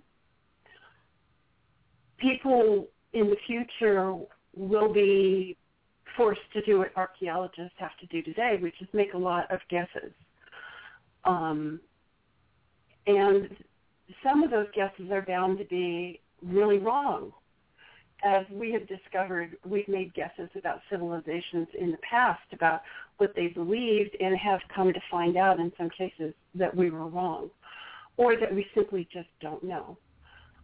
And the keys the keys to that understanding have been lost. There is no Rosetta Stone that we can use to reconstruct what some of these civilizations were really like. So I, I think it would be um, not too far out of the realm of possibility if, like the the archeo- the anthropologist that created the Nacirema, if you read that backwards, it's Americans, um, where he was talking about how the Nacirema have a sacred space in their home that is dedicated to the cleansing and purification of the body. And this is the most important place in any home It's where the water comes in that they can use for ritual bathing. And of course, he's talking about a bathroom. It was mm-hmm. just a way of illustrating how little we really do know about the remains of the civilizations we're studying. Or the other part of that story is that we worship the alligator because we wear the Lacoste polos that have the alligator mm-hmm. over our heart all of the time, right? Yes. Yes. Another. It was, it's a really long essay, but it's really funny, and you can you can see it online if you look. It's a it. brilliant sort of example of how archaeologists and how, how anthropologists can just get it so freaking dead wrong.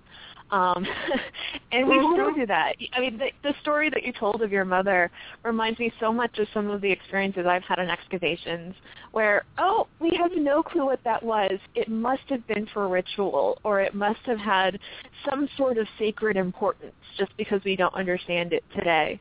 Um, mm-hmm. It's a danger that we still fall into, unfortunately.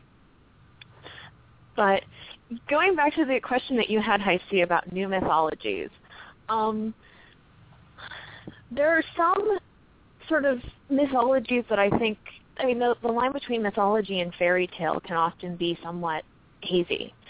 So I think today we are still creating fairy tales or reappropriating them.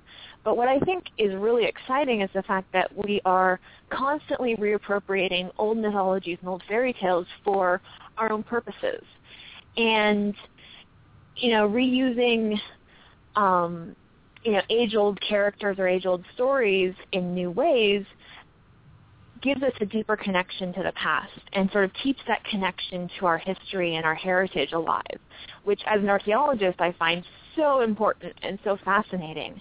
Um, I mean, in many ways, if you go and talk of another mythology um, that is probably fairly prevalent now is Harry Potter. I mean, Harry Potter mm. is drawing on characters and creatures that have their heritage very, very deep in um, Britain and in uh, Western Europe, and using them in new ways and applying them to a new situation and recreating them in ways that I don't think the early Britons would have ever imagined. And in that way, I find it very refreshing and exciting, but also very heartening that these stories still have meaning and these characters still have uh, importance for us today. And mm-hmm. a thousand years from now, if they dig up Florida, they'll mm-hmm. they'll think that we were building grand temples to Harry Potter and all of these characters because of the whole theme park thing that we have you know, how would they know any different? And who is this crazy mouse with a tuxedo on and big white gloved hands? Obviously some fantastical god that they all worship. Yeah. Uh, well, one can only imagine what they'll make of the ears. um, that would well, be I, a good story. It would. But I think that the big difference now that seemingly to me in my perception is when we think of the old mythologies and, and the, the older cultures where these mythologies come from, the associations and the things that they drew or the things that or the way that they drew them or represented them was all done with a, a lot of thought and a lot of symbolism and an understanding of why it was there. And I don't know that we put that kind of thought into things today, like just to play off of the Mickey Mouse example. You know, I, I don't think that Walt Disney put a, a lot of thought into the symbolism of the big ears versus it was just an exaggeration of a, a mouse. Right. And that and that right. may be where the, the the you step across the line from say story to mythology is when there is that that intentionality of symbolism and a lot of time has been spent to really understand what you're representing and why and where it's coming from versus it just being something that looks funny or looks pretty or that, something like that. Well, that may be something that future um, people won't understand about us. That we weren't really thinking when we did this. We just did it. But I wonder how much that applies to ancient civilizations as well. You know, what are we missing? You know, when we say, "Oh, this was a temple to this god," and in fact, it might have been something else entirely. A Walmart of ancient times. something like that, yeah. so, uh, so I'm I, I'm going to hand the floor over to you, keeping in mind, of course, how we trend on Twitter, that uh, to see if either of you have a question for the other. Um, you did, you Megan, you were uh, excavating in Peru and southwestern United States. Was that it?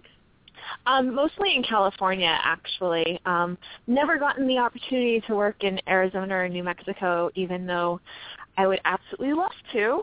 Just haven't gotten the chance as of yet. What were you uh, What were you studying in California? Um, I have done a couple of excavations on um, colonial period sites here in California.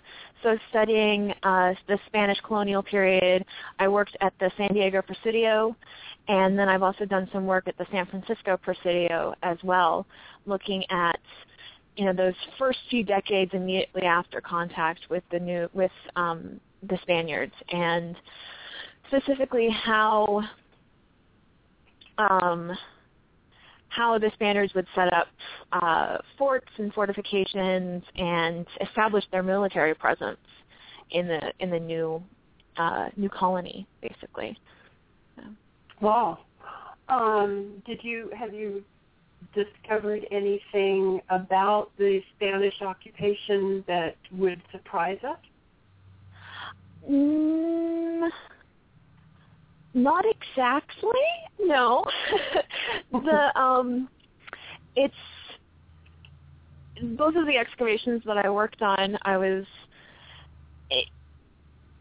it was all sort of a testing our hypotheses, which are all based on historical knowledge, and everything sort of like, okay, yeah, this confirms it all. There was no nothing really shocking or earth shattering that came out of those particular excavations that I worked with, um, which was kind of a shame.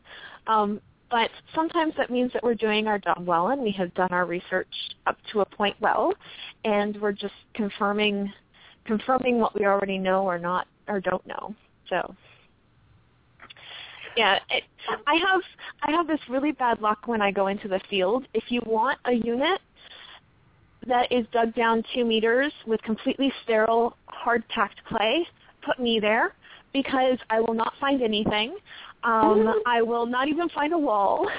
um, and the excavation that I worked on in Italy, I worked in a single trench for almost three weeks and found a single bone that I had the misfortune to put my pick through before it came out of the oh. ground.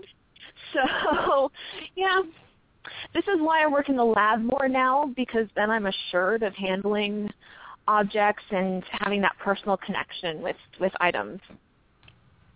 Got it. Yeah. And and Megan, anything you would like to ask Kathy?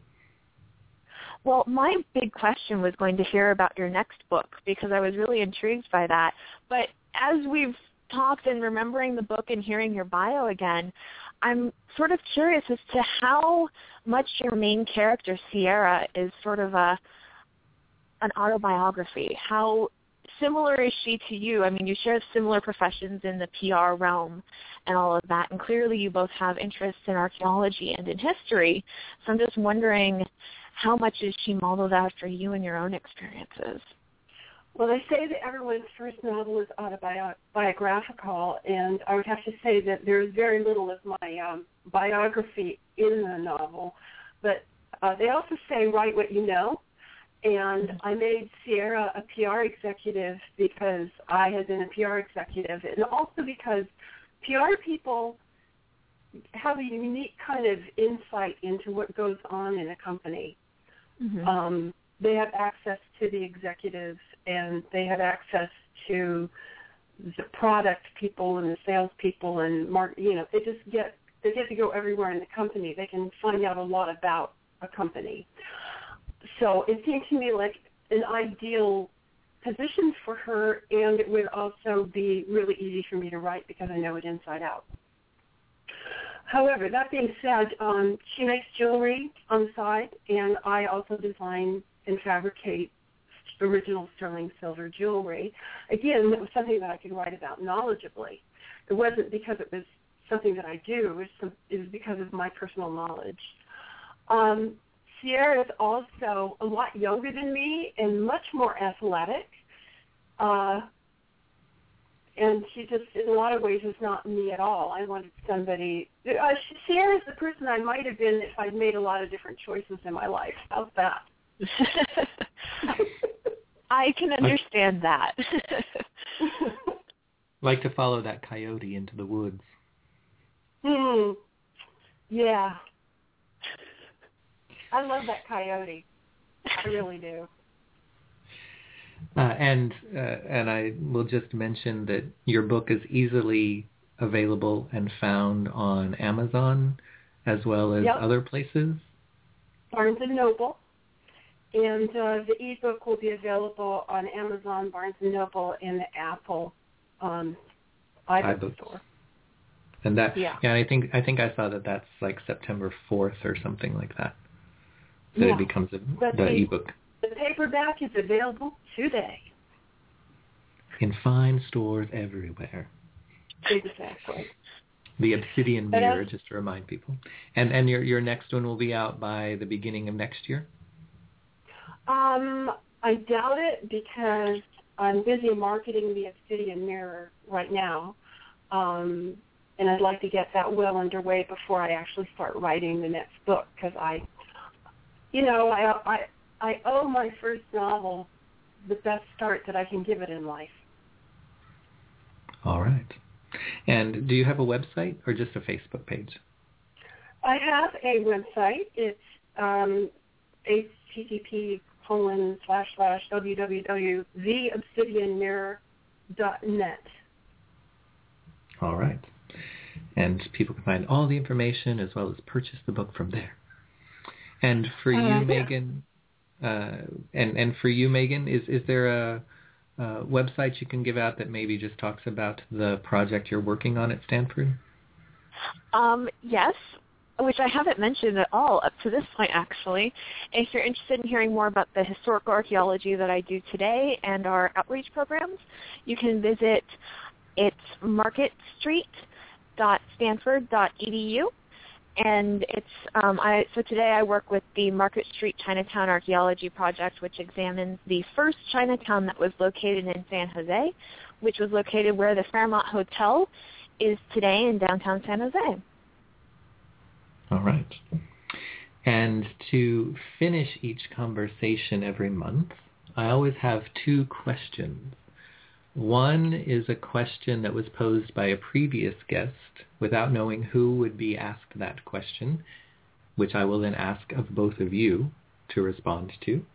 And then secondly, I will give each of you an opportunity to pose a question for a future guest, not knowing who it may be, but simply a question that you want to put out there for someone in the future to answer. So the question from a previous guest is, do you believe in a God or a creator of some sort? Or at least some perception of one and does that come from your own understanding and perception or from some particular tradition or has that been influenced by something in terms of how you view that? Wow. That's deep. Okay. Kathy, would you like to go first? uh, oh, sure, I would. Um, uh, for somebody that writes about gods and and uh, supernatural powers, I'm a very mundane individual because I don't actually believe in God uh, per se. I believe in the forces of nature, and I find great spiritual solace in nature. But I don't believe that there's anybody that's worrying about uh, what I eat or where I go on Sundays or who I marry or don't marry. I just don't think there's anybody out there that cares. And I find that a very comfortable and um, good, good, warm, rich place to be for me.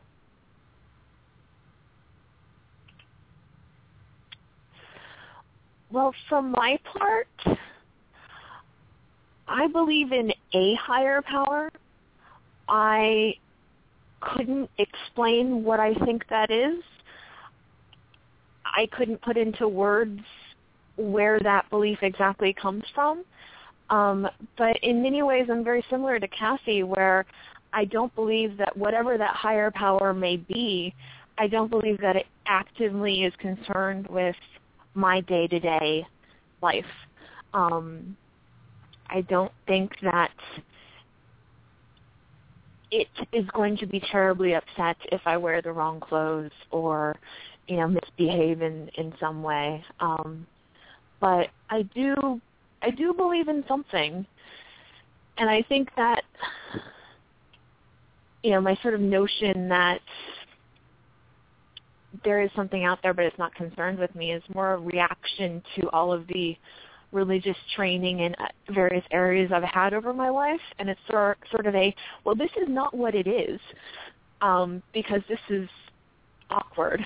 But um, so I think it's sort of a defining, but in the negative sense, based on the sort of experiences I've had with with specific religions and um, individuals who very clearly believe in God in the Judeo-Christian sense.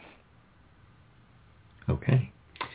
And now for the second part of that, what question would you like to pose for a future guest? And we'll start with Kathy. Mine is two-part. What will be the next phase of your life? And have you planned it out? Or did you are you just going to take what comes? Okay.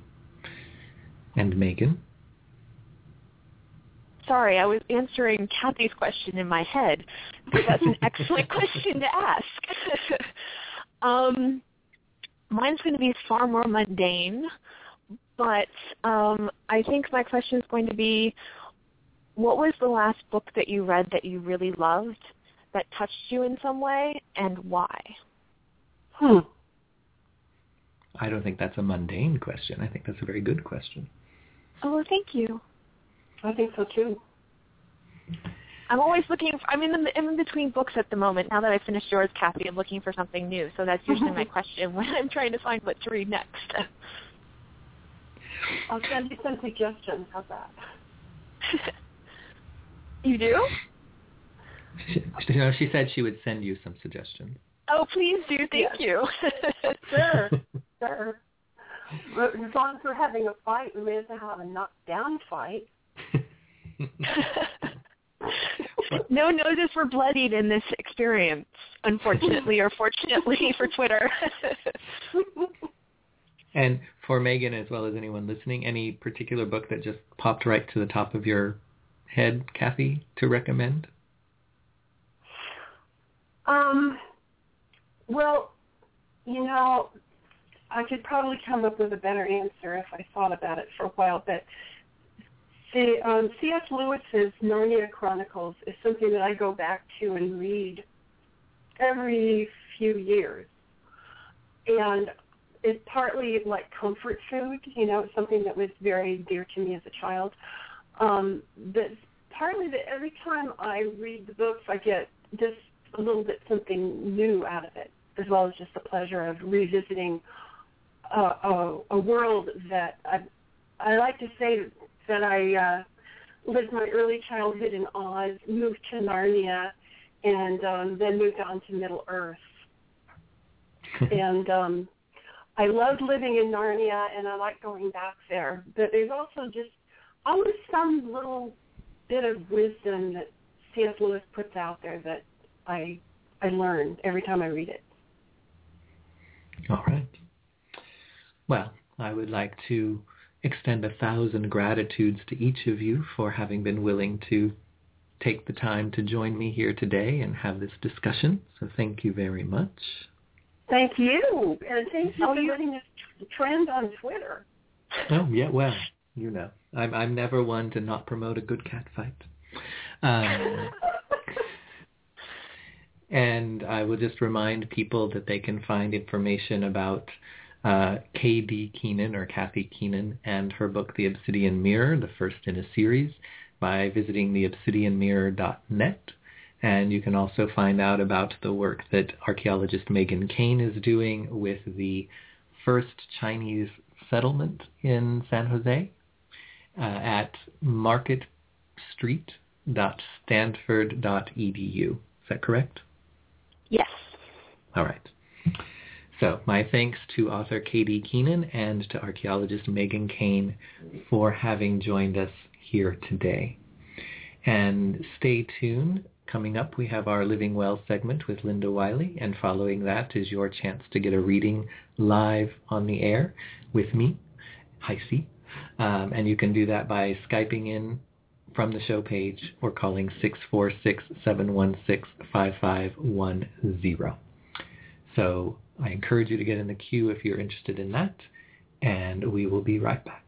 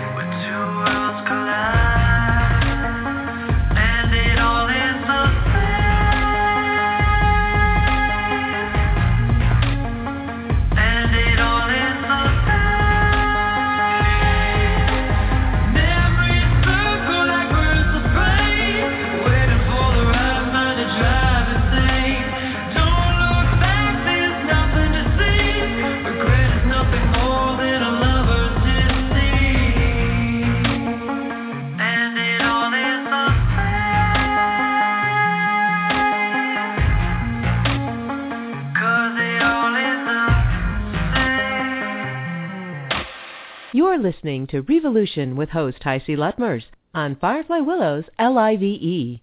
Find out more at facebook.com slash revolution with HiC. At Firefly Willows L-I-V-E, we're working hard to be your trusted source for fun, enlightening, and heart-centered information and community. And we're passionate about the art of transformative media, the new leading edge of communication in our highly connected, media-rich world. If you're passionate about facilitating change and you have gifts or ideas you'd like to share, come join us. Host a show or be a guest or connect us to an amazing speaker or teacher whose message is too good to miss. There's always room for courageous, knowledgeable changemakers, inspired artists, and new ideas. Let us know you're interested. Send an email to info at fireflywillows.com. We're Firefly Willows, L-I-V-E, helping you find and shine your inner light.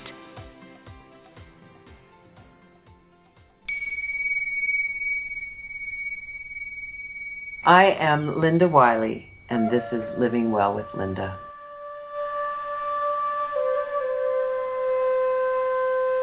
Your monthly guide to the well-being of your body, mind, and spirit. It's about an alternative approach to life, healing, and living well in our changing world. Food is alive. It is a being. It is a sacred being. Food is not just our vital need. It is the web of life. Vandana Shiva.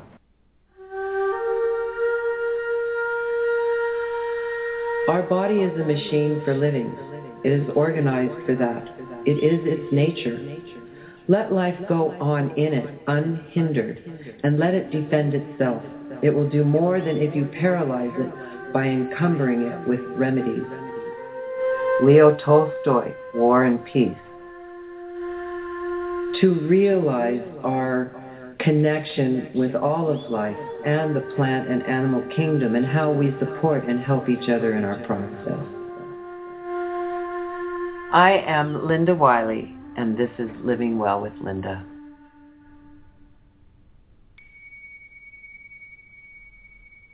Today, I wanted to explore further the idea of both and rather than either or, and what that means in life and how we change because of it. Much of what we will speak of today comes from a book I'm reading called Navigating the Coming Chaos, a handbook for inner transition by Carolyn Baker. So how do we keep our well-being and centered place within as the world around us changes almost daily? As the title suggests, it is the inner reality that must be cultivated and seen for this to happen. So how do we do this? First, we must realize that disconnection from the inner world estranges us from what matters most, family, community, ourselves, each other, and indeed the earth, which is our very life. It puts more value out there on things that are life destroying rather than in here, where the choice would always be non-toxic. Carl Jung says, your vision will become clear only when you look into your heart. Who looks outside dreams. Who looks inside awakens. So what are some of the tools to take us inside more deeply? For it is the healing of the wounds that allow us to move forward in clarity. When we move from within, we make choices that are life-supporting, sustainable, and most importantly, authentic. For this is the place of the heart. Because the program does not promote looking within, we have lost our way to the inner world. And therefore we are very uncomfortable with it, even terrified. But it is the key to life, the only way to freedom and well-being. In this both and world, that also means there is darkness, not only light. The depth of our being is the darkness within. As we cultivate it, acknowledge it, and this is indeed what is happening to our world around us and to us, though most cannot see it or feel it yet, life is in transformation. It's asking us to uh, take another look, to see that perhaps it's not quite right. And so we are burning out the dross to find the gold. And that gold is a life lived in harmony and peace with both light and dark to lead the way. Commingled, we can dance on the edge. So here are a few ways of helping us find the way in. Journaling. It is a way to have a conversation with yourself, to get that stuff out of your head. It's very powerful to see what comes out when given the freedom to be expressed. For once it's down on paper, it's seen, and there is no taking it back.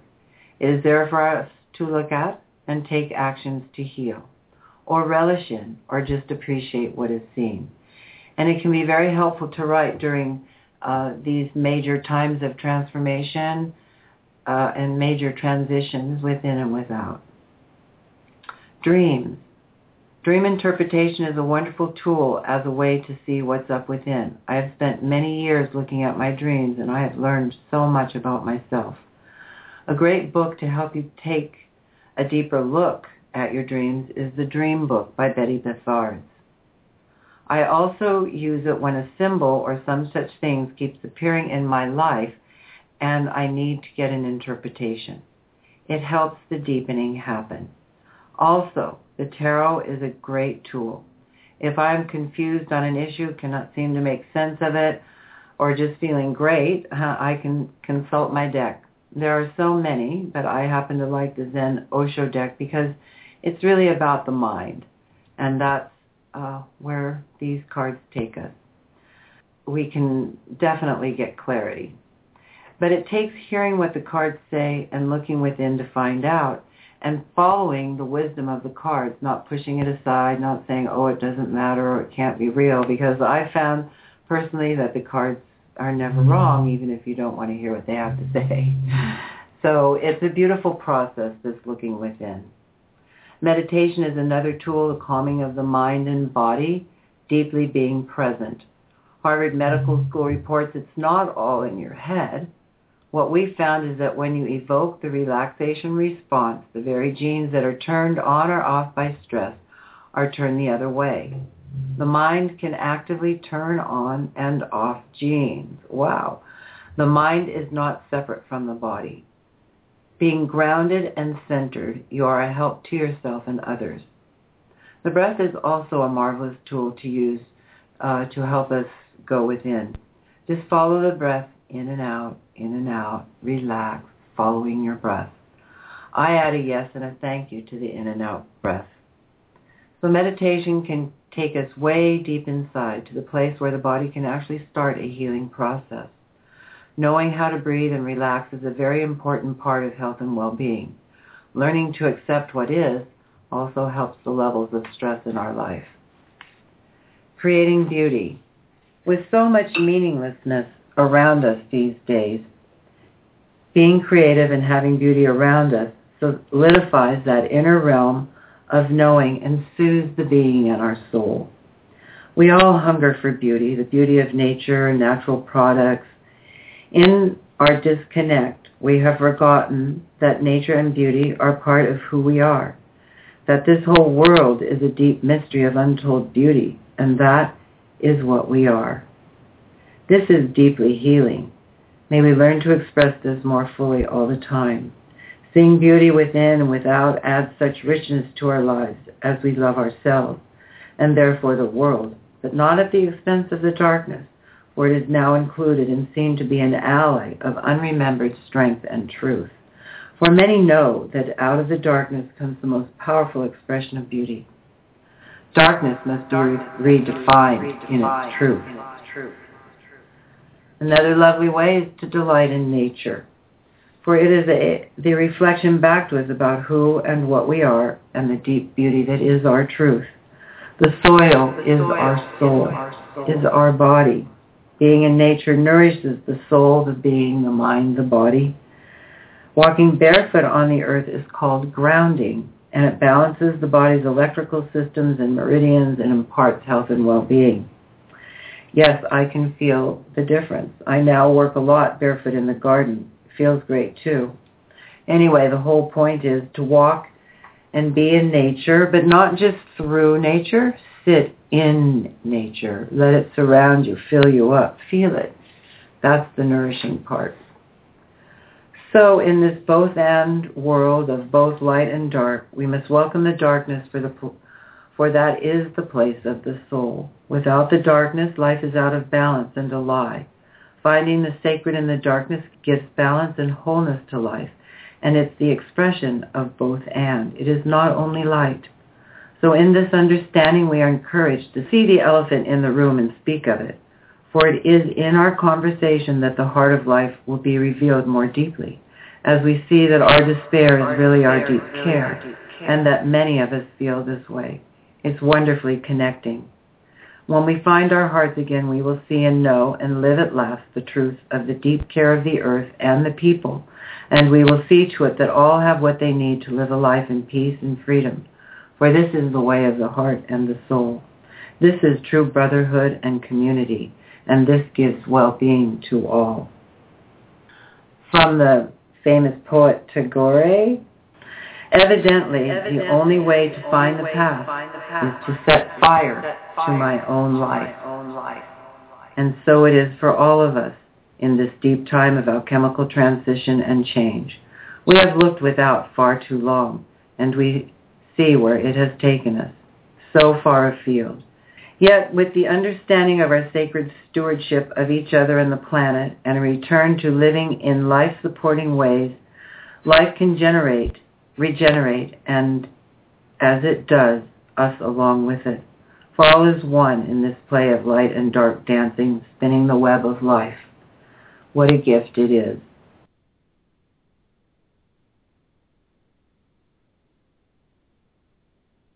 So here are some fun food ideas for August, a time of family fun and barbecues and vacations. Raw kale chips. They're easy to make, fun, good for you, and good tasting. It's a great little finger bowl treat for parties and home. I'm not going to share the recipe with you right now because there's so many variations on the theme and it's easy to find online because they're a very popular item right now. So all you need is a, a Vitamix, a food blender, and a food dehydrator. Another fun idea would be garden sage pesto. Very creative. Turns out sage has many health benefits too, as many of our herbal allies do. So many to list it seems, but digestion, infections, dental problems, bleeding, anti-inflammatory, antioxidant, and on it goes. We can offer so much health and healing via our food without having to say a word about it. So it has in it sage, parsley, garlic, olive oil, salt, pepper. It doesn't have any cheese, but I see no reason why we couldn't add some Parmesan if we wanted to. Experiment. See what tastes good. I am taking greens from the garden and chopping small amounts of them, chopping them up small, tossing Bragg's, excuse me, Bragg's and yeast, brewer's yeast with them, and then dehydrating them until they're really crispy, and you make little sprinkles out of them, and put them on top of your of your food. I also thought to do this with summer squashes as they're so plentiful right now and just dehydrate them, a little seasoning on them, and then sprinkle them on top of your salads or your soups or on top of your sauteed veggies. It's a great way to save and incorporate these things into our, to our food. And for your barbecues, search out the local farms for fresh local meats and veggies. Grilled veggies, meats, and potatoes are the staples of a summer barbecue. Yummy and serve all this with some sage pesto. A couple of books here, uh, Celtic Folklore Cooking by Joanne Asala. It's fun to explore and see how we cooked long ago. There's still some great ideas in there, and I'm going to be making the elderberry wine myself. I also love the seasonality of it. Everything does have a season. It's good to eat within the season. The body loves it, spirit loves it, so does nature. And then this book that we've been speaking about earlier, Navigating the Coming Chaos, a handbook for inner transition by Carolyn Baker. A couple of tips as we end the show today. With this Ebola scare and all, really kick it up on the care of the body for a strong immune system is what is needed. That comes from plenty of sunshine too, so soak it up now. Eating organic local foods, exercise, drink plenty of clean water, maybe add some herbs to strengthen the immune system like astragalus, some vitamin A, which is the vitamin that actually fights infection in the body. And vitamin C, have colloidal silver on hand. They say that that will kill the virus. But clean water is so important to our health.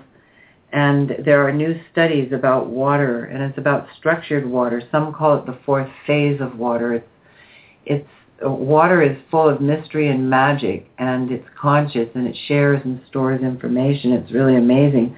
But though we can't cover it today, I suggest you research it, and perhaps next time we can talk about it. But it's the kind of water that would be beneficial for us all to be drinking at this time. Also, as part of Get Out in Nature, there are so many wild herbs now for collecting all the things that we call weeds, of course, are, are, are herbs that have medicinal qualities. So it's a great way to get out there with your books and baskets and scissors and uh, water and have a field day. And when you get home, you can refer to making, uh, refer to the book Making Plant Medicine by Richo Cech or the Herbal Handbook by David Hoffmann. And then you can create your own medicine chest and herbal tinctures and remedies and combinations of things. It's really quite lovely and quite fun. Well, that's it for this show. I wish you a wonderful rest of August and a great rest of the day. Thanks for listening.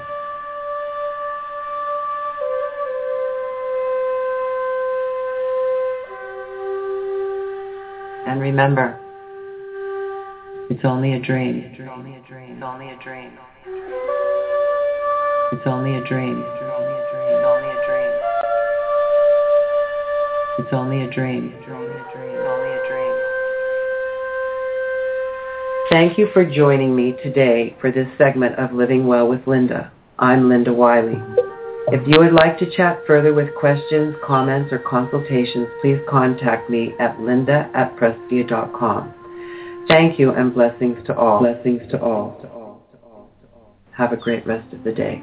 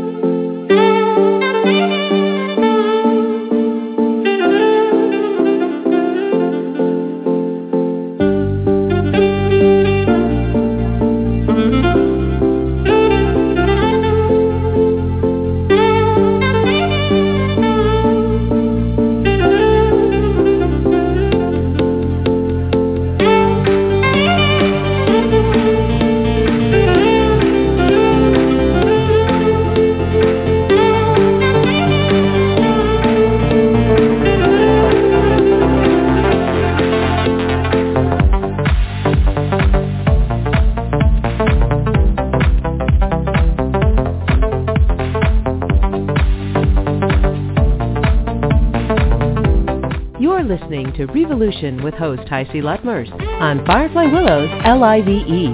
Find out more at facebook.com slash revolution with High C. Enjoy the show.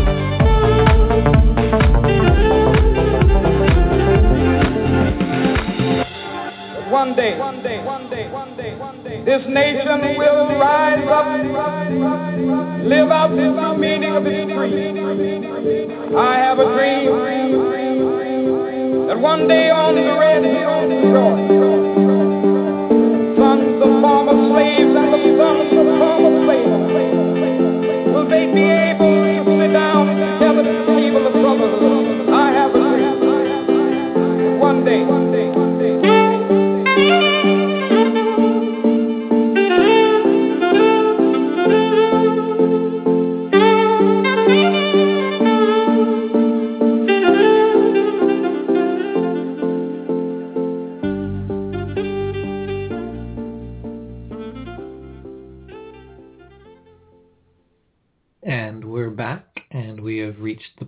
the portion of the show where you have the opportunity to call in and receive a reading live during the show um, with me, HiC. And we will jump right in and go to the queue for people that are waiting. So let's go to a caller from area code 714. Mhm. Are you there, caller? I am indeed. Hello, hello. I see. Hello. Uh, what's your name and where are you calling from? My name is Casimir, and I am calling from Menlo Park. Not to disclose any information about where exactly I am, but All right. Uh, what state is that? this is in California. In California. All right. I just needed to make sure we had enough information for the FBI to go on. I kid. I kid. We're not going to disclose that. So what is it that we could look at for you today? I spent a good minute, and by good minute I mean a good minute, thinking about what to ask um, for this tarot reading, and my mind goes to a bunch of different things that I could go on forever about. so I'm thinking today would be a really good one just for a general reading um, in the direction of my current state of how um, I guess um, it's a transitional period um, in my life, and I guess I need guidance on how to enlighten my ways of thinking and or habits and actions in order to manifest and produce the best possible outcome for the next stage of my life to where I can keep my vibrations high as well as keep raising them and those around me. Okay.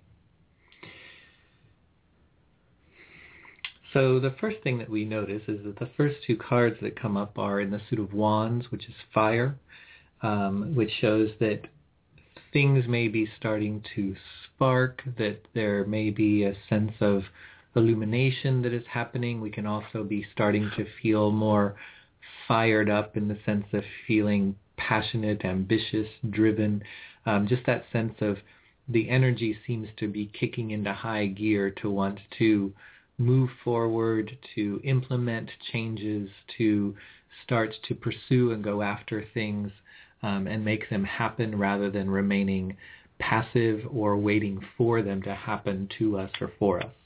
Um, and the first two cards that come up are the Six of Wands and the Knight of Wands.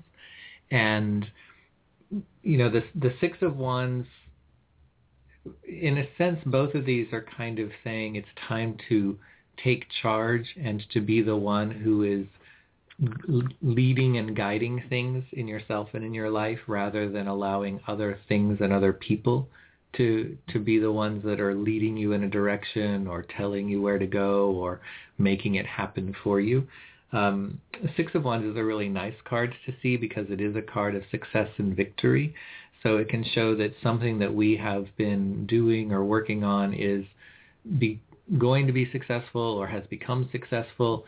Uh, and the, the key to this is that it's a card for me that I call the Alexander the Great card because it says we have to be willing to start rallying the troops and be the one who is right out there in front leading rather than a part of the group that is following.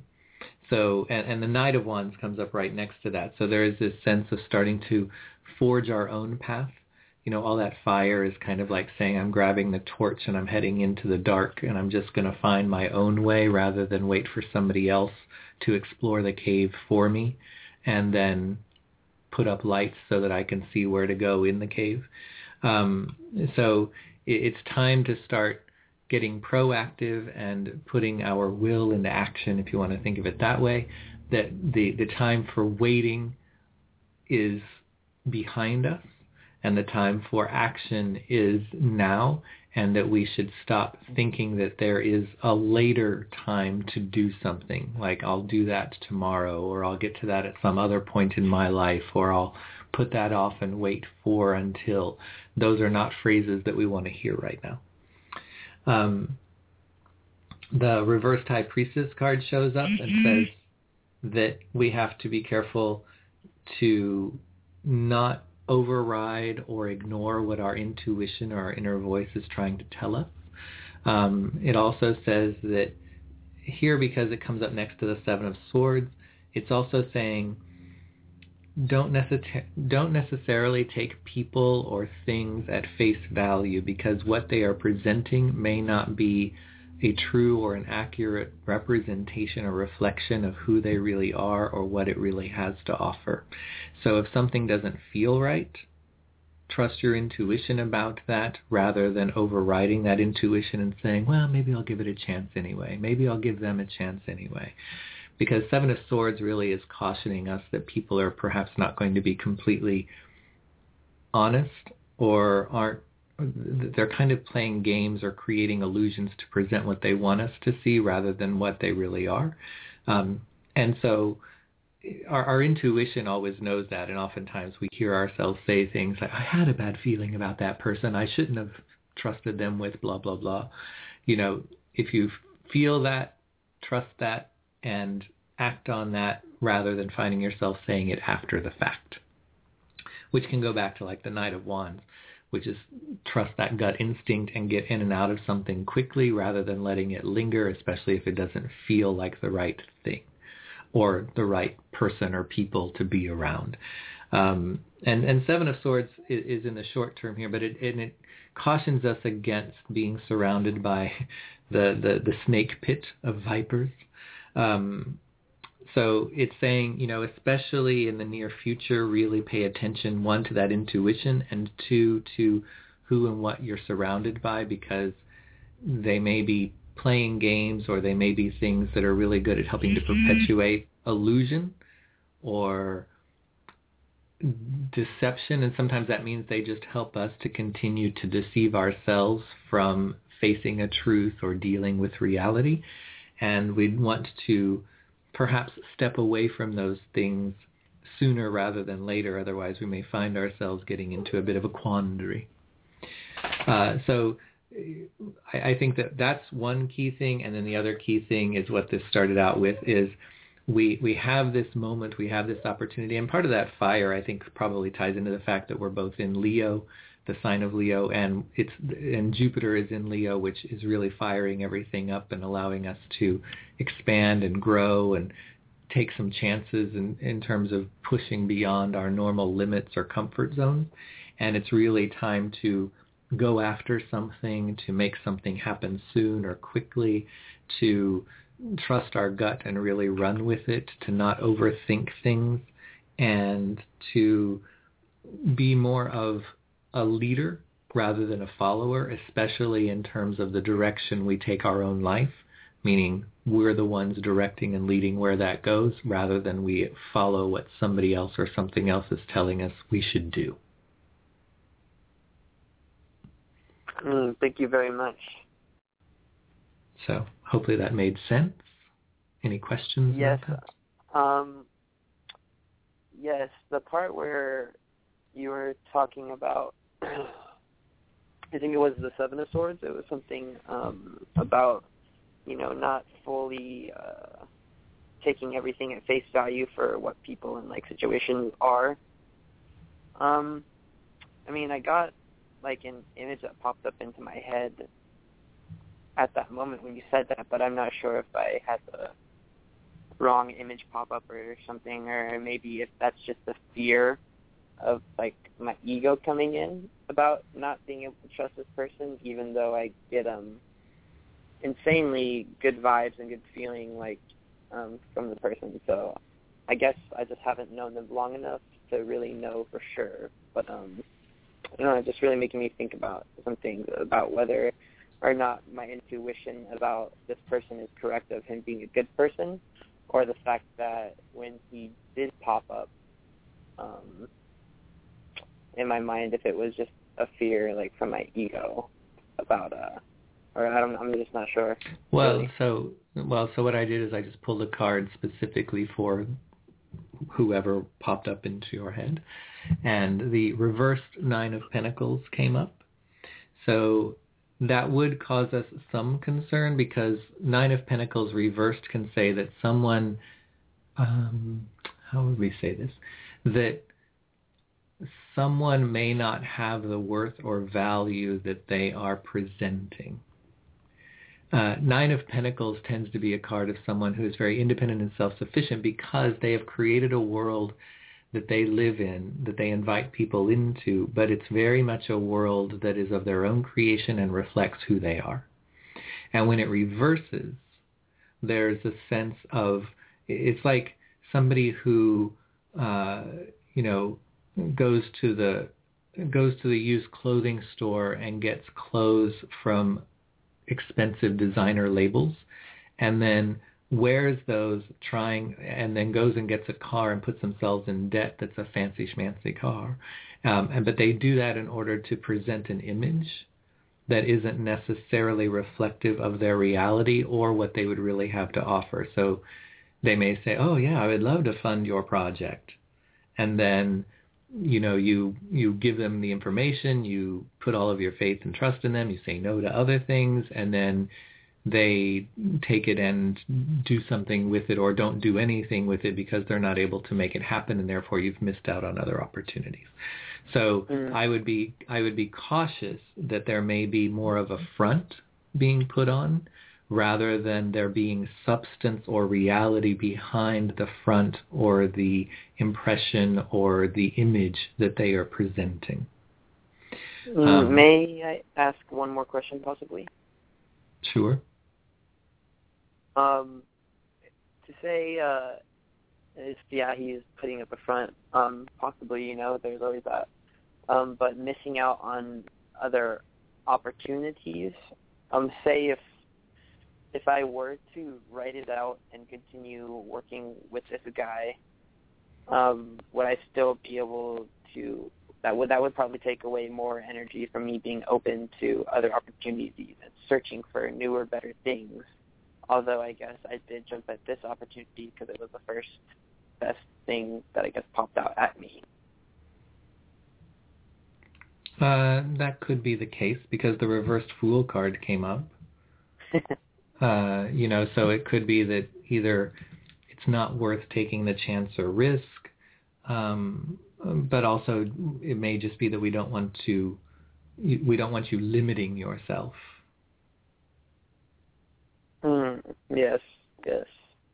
And and thinking you can't take advantage of other opportunities or other things um, because this here we would be concerned that this would be someone who is like trying to to lock you in. It's like the person who says, "Well, if you're going to work with me, you can't work with anybody else because they are going to taint the information. They are going to get in the way." But it's it's it's that idea of trying to present this image that they're they're the end all be all and everything. They may even actively try to convince you not to pursue or work with other people or other things. All right. Wow. Um, very great reading. Um, very shed some light on my situation. Thank you for that very much. You are more than welcome. Thanks for calling in. Mm-hmm. So that's going to bring us to a close for the show today. And I want to thank everyone for listening. I want to thank my guests, author K.D. Keenan, whose book The Obsidian Mirror just was released, and archaeologist Megan Kane. And thank you to everyone for joining the show and listening every month. You can always like the show or comment about the show on Facebook at our Facebook page, facebook.com slash Revolution with High C. Uh, if you were ever interested in contacting me personally uh, with a question or to talk about having a, a, private reading, feel free to send me an email, highc at tarotbyhighc.net. And I would invite you to listen to the other show that I do, which will be airing this coming Tuesday, uh, August 12th at 8 p.m. Pacific that I co-host with Charlie Harrington, and that show is called The Amethyst Oracle, Divination with a Queer Twist. And we have a very interesting guest, um, Yoav Ben Dov from Israel, and he is talking about how he works with the tarot, specifically the Tarot de Marseille, uh, and uh, therapy cards, which is also another very interesting technique um, of using images as a therapeutic process uh, especially in groups, but sometimes with individuals. But it's a very interesting, and it's also interesting just to hear the approaches and perspectives uh, that people have with these kind of things from other cultures, from other parts of the world. So I encourage you to uh, tune in and listen to that. Um, that will air here on Blog Talk Radio Tuesday, August 12th at 8 p.m., the Amethyst Oracle. So until next time, I wish you blessings and surprises around every corner. And I will look forward to having you join me here again in September, the second Sunday of the month, which I believe is September 14th, for Revolution with High C.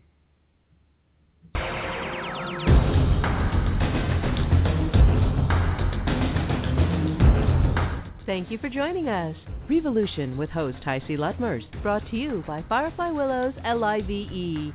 Find out more at facebook.com slash revolution with HiC. Please join us next time on Firefly Willows L-I-V-E for Amethyst Oracle, Divination with a Queer Twist with HiC Lutmers and Charlie Harrington, Tuesday evening at 8 p.m.